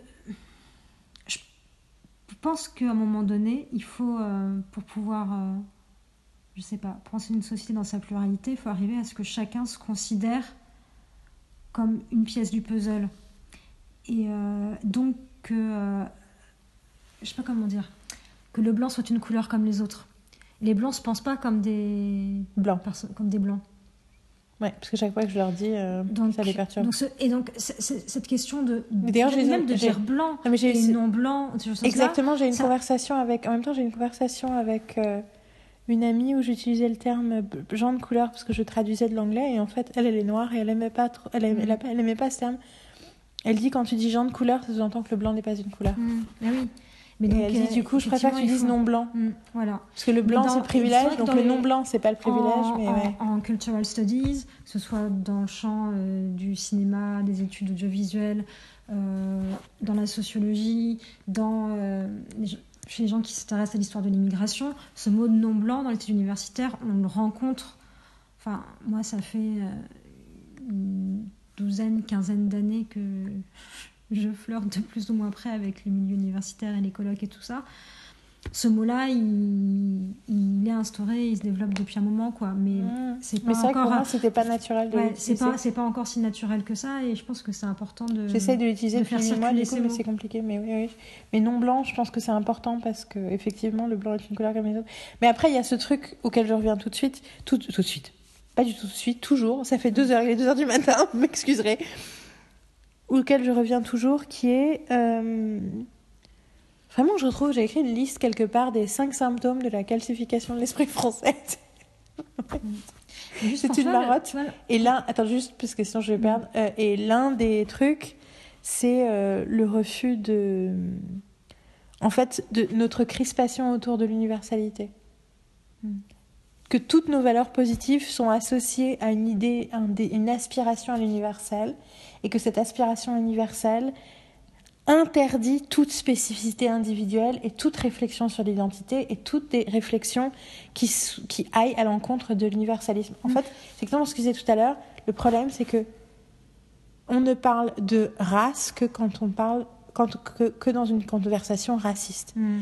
On ne peut pas parler de- d'origine, d'identité, de culture, d'ethnie sans automatiquement penser qu'on est dans une conversation raciste. C'est exactement ce qui s'est passé. sectarisme et spécificité. C'est vrai. On n'accorde pas aux gens une spécificité parce que ce serait sectaire de le faire. Et il y a aussi l'idée que quand on raptache quelqu'un à une culture étrangère, on a l'impression qu'on diminue son identité française. On en revient à la conversation de cet été, Trevor Noah. et Exactement, tu finale- vois où je la- voulais en venir. Trevor Noah, notre France, ami, euh, voilà, c'est ça. Et, et la réaction euh, de l'ambassadeur et la réaction de Trevor Noah et la réaction à Trevor Noah en France qui a été particulièrement plus, euh, enfin qui a été euh, proportionnellement plus négative que positive. Parce qu'ils n'ont pas compris. Donc, Parce que- donc Trevor Noah a dit Africa won the World Cup. Voilà. L'Afrique a gagné la Coupe du Monde. Et donc ça a été considéré comme quelque chose de... L'ambassadeur de France lui a écrit que c'était euh, comment osait-il refuser l'identité française aux joueurs de l'équipe? Parce que Trevor Noah a expliqué à plus tard que, bon, déjà, il a dit que c'était quand même renseigné, qu'il avait compris que c'est quelque chose que faisaient les, les gens de droite, enfin les gens d'extrême droite et les racistes en France, et que du coup, il comprenait pourquoi ça avait une connotation négative, mais, quand, mais il disait que dans son cas, il, à aucun moment, il leur retirait leur identité française en ajoutant en- sa connexion à eux par son identité africaine. Et il précise à la fin, le contexte a de l'importance. C'est différent si moi je le dis que si quelqu'un d'autre le dit. Et ça, c'est un autre truc qu'on a du mal à comprendre. Mm. Que le contexte euh, a de l'importance. Et, euh, et c'est rigolo parce que je me Parce retrouve à voir... euh, il y, y a deux choses. Il y a le contexte de qui parle, qui prend la parole. Donc lui, par rapport à son identité à lui, qu'est-ce que ça signifie qu'il dise ça?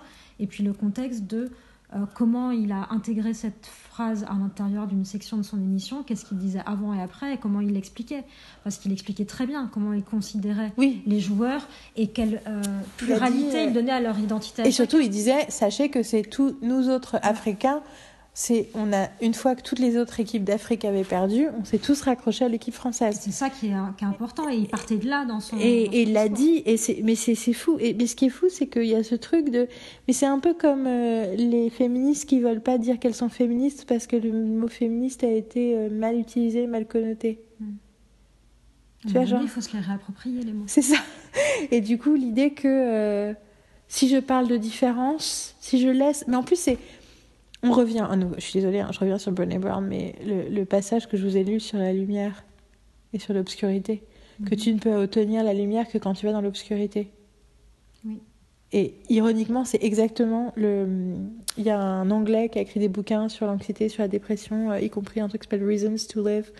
Euh, vient de publier, un, écrit aussi des bouquins pour enfants et vient de publier un livre aujourd'hui qui s'appelle The Truth Pixie, euh, dont j'ai vu des extraits sur euh, les réseaux sociaux. Et le mec s'appelle Matt Haig, H-A-I-G. Et donc, euh, c'est un petit bouquin sur une fée, la fée de la vérité, qui te dit des trucs désagréables comme oui, parfois les choses vont pas bien se passer, parfois tu vas avoir de la peine, mais c'est pas grave, c'est comme ça que tu.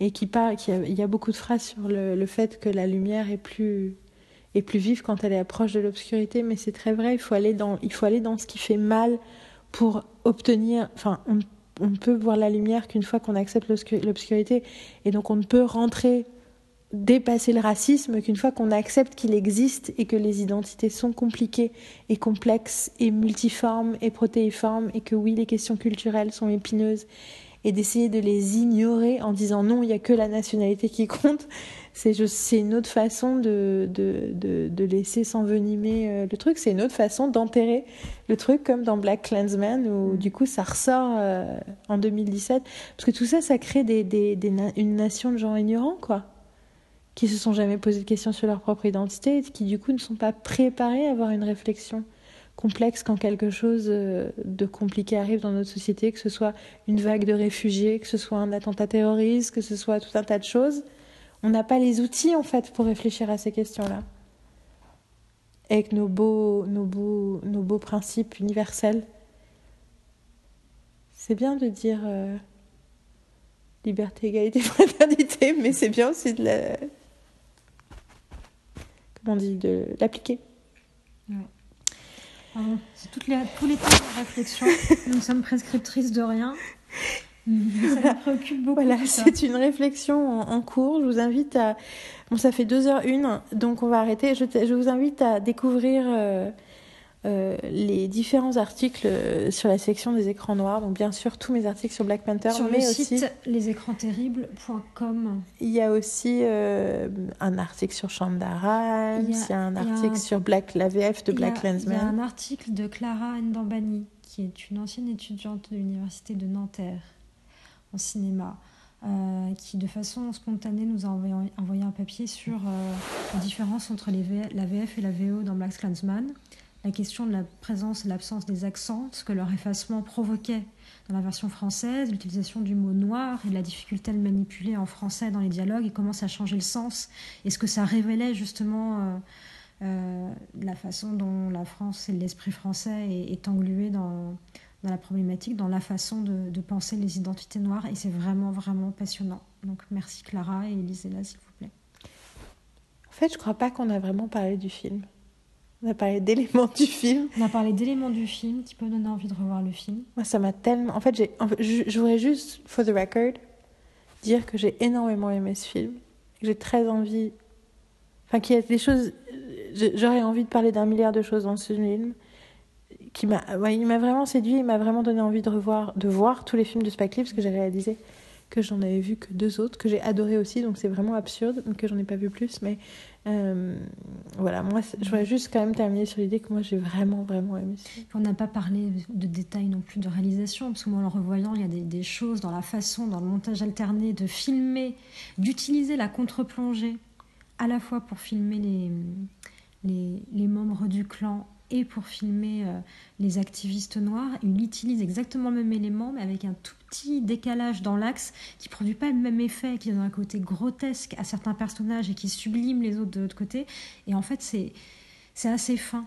Et, euh, et je pense qu'il y a peut-être surpris euh, dans ce film de Spike Lee par rapport à d'autres, c'est que je trouve que dans il y a certains gestes de mise en scène qui sont beaucoup plus mesurés que ce que Spike Lee peut faire par ailleurs. Après, on peut, euh, certains ont eu, parce que la réception a été assez tiède, assez mitigée, un peu. Enfin, en France, c'était assez Ouais, particulier. en France, je Mais je pense parce qu'on est toujours empêtré dans des questions euh, d'esthétique, qui fait que euh, quand on est face à un sujet aussi fort, aussi lourd que ça, ben on ne veut pas se contenter du fait que ce soit juste un film avec un sujet et on dit, on va dire tout de suite ouais c'est un film manifeste, c'est un film tract et tout et comme si c'était comme, si c'était mal. mal. et que ça pouvait pas être nécessaire. à un moment Hello. Voltaire. Et Non, que mais derrière, tu sais, il faudrait une espèce de petite conscience, petite conscience morale que quand même il y a eu un geste, un geste fort et tout ça. Non, mais et, comme euh, si c'était facile aussi. Mais ouais, comme si c'était facile de tout faire en même temps. C'est Et puis surtout comme si c'était facile, comme si c'était comme si parce qu'on faisait quelque chose de positif politiquement, ça voulait dire que du Mm. coup c'était facile et du coup du coup c'était c'était ça le discréditait. Mm. En fait, il y, a- il y a plein de choix qui sont hyper intéressants et qui à la fois s'ancrent dans euh, une identité, une patte qui est celle du cinéma de Spike Lee et à la fois qui, hum, qui s'en détache quoi. Donc il y a. hum, Je Oui, y a- j'ai trouvé il y a- très il y a- libre, il y a ce film. Assez, euh, assez n'est pas du tout. euh, non, ça me fait penser au dernier film que j'ai vu, pas en entier, mais que j'ai vu en partie de avec Adam Driver, qui est euh, Don Quichotte de la Mancha. Je dis pas en entier parce que je me suis barrée. Et là, pour le coup, c'était empêtré dans des étranges maniérismes. Alors que Spike Lee, tu vois, il est, il est pas tout jeune non plus, mais j'ai l'impression qu'il était, qu'il est comme encore comme un comme un jeune loup, à tenter des choses et à faire des choses, Ouais, c'est ça. En même temps, c'est. euh, tout en étant mesuré, c'est effectivement. Mais... Oui, parce qu'il y a quand même plein de moments épiques. Enfin, l'utilisation de la musique est quand même euh, extrêmement euh, volontairement. euh, Il faut dire que moi, les deux autres films que j'ai vus de Spike Lee, c'est ces deux films les plus blancs et probablement les plus mesurés et les plus et les plus les plus euh, ouais minimalistes là-dessus quoi. 25th Hour L'empreinte, et euh, l'empreinte- 25th Hour et Inside Man, c'est vraiment des films qui sont très très mesurés. L'empreinte musicale, c'est quand même, c'est vrai, une, une forme de permanence dans le cinéma de Spike Lee, quoi. Mais Dans là, The l'idée, euh, euh, dans la série euh, euh, De la Darling. qui est sortie l'année dernière sur Netflix. Mais là, il y a vraiment un truc où il y a un truc presque quand Tarantino Tarantinesque Tarantinesque Ouais, ouais, tarantinesque. sur la façon d'utiliser certains passages de musique. euh, Ouais. Enfin, sauf que Spike Lee était là avant, donc, euh, donc il le faisait déjà avant. euh, pour, Oui, oui, mais c'est le, pour, côté pour le film presque de la Darling ou pour Do the Right Thing, on trouvait déjà. que j'ai pas vu. Faut vraiment que je les vois. Bon, euh, sur ces bonnes paroles. Merci Carole de cette Merci, passionnante euh, conversation à bâton rompu. Je suis désolée pour le manque cruel de posts sur euh, de liens sur le post. Je vous ai juste mis le truc de Reza Aslan, mais euh, une prochaine fois. Et pour l'instant, profitez surtout de la conversation. Voilà, bonne lecture, bon visionnage, euh, bon courage, bonne nuit. all all the power to all the people. If we could stop the time right now, we feel the night is upon us. We're falling.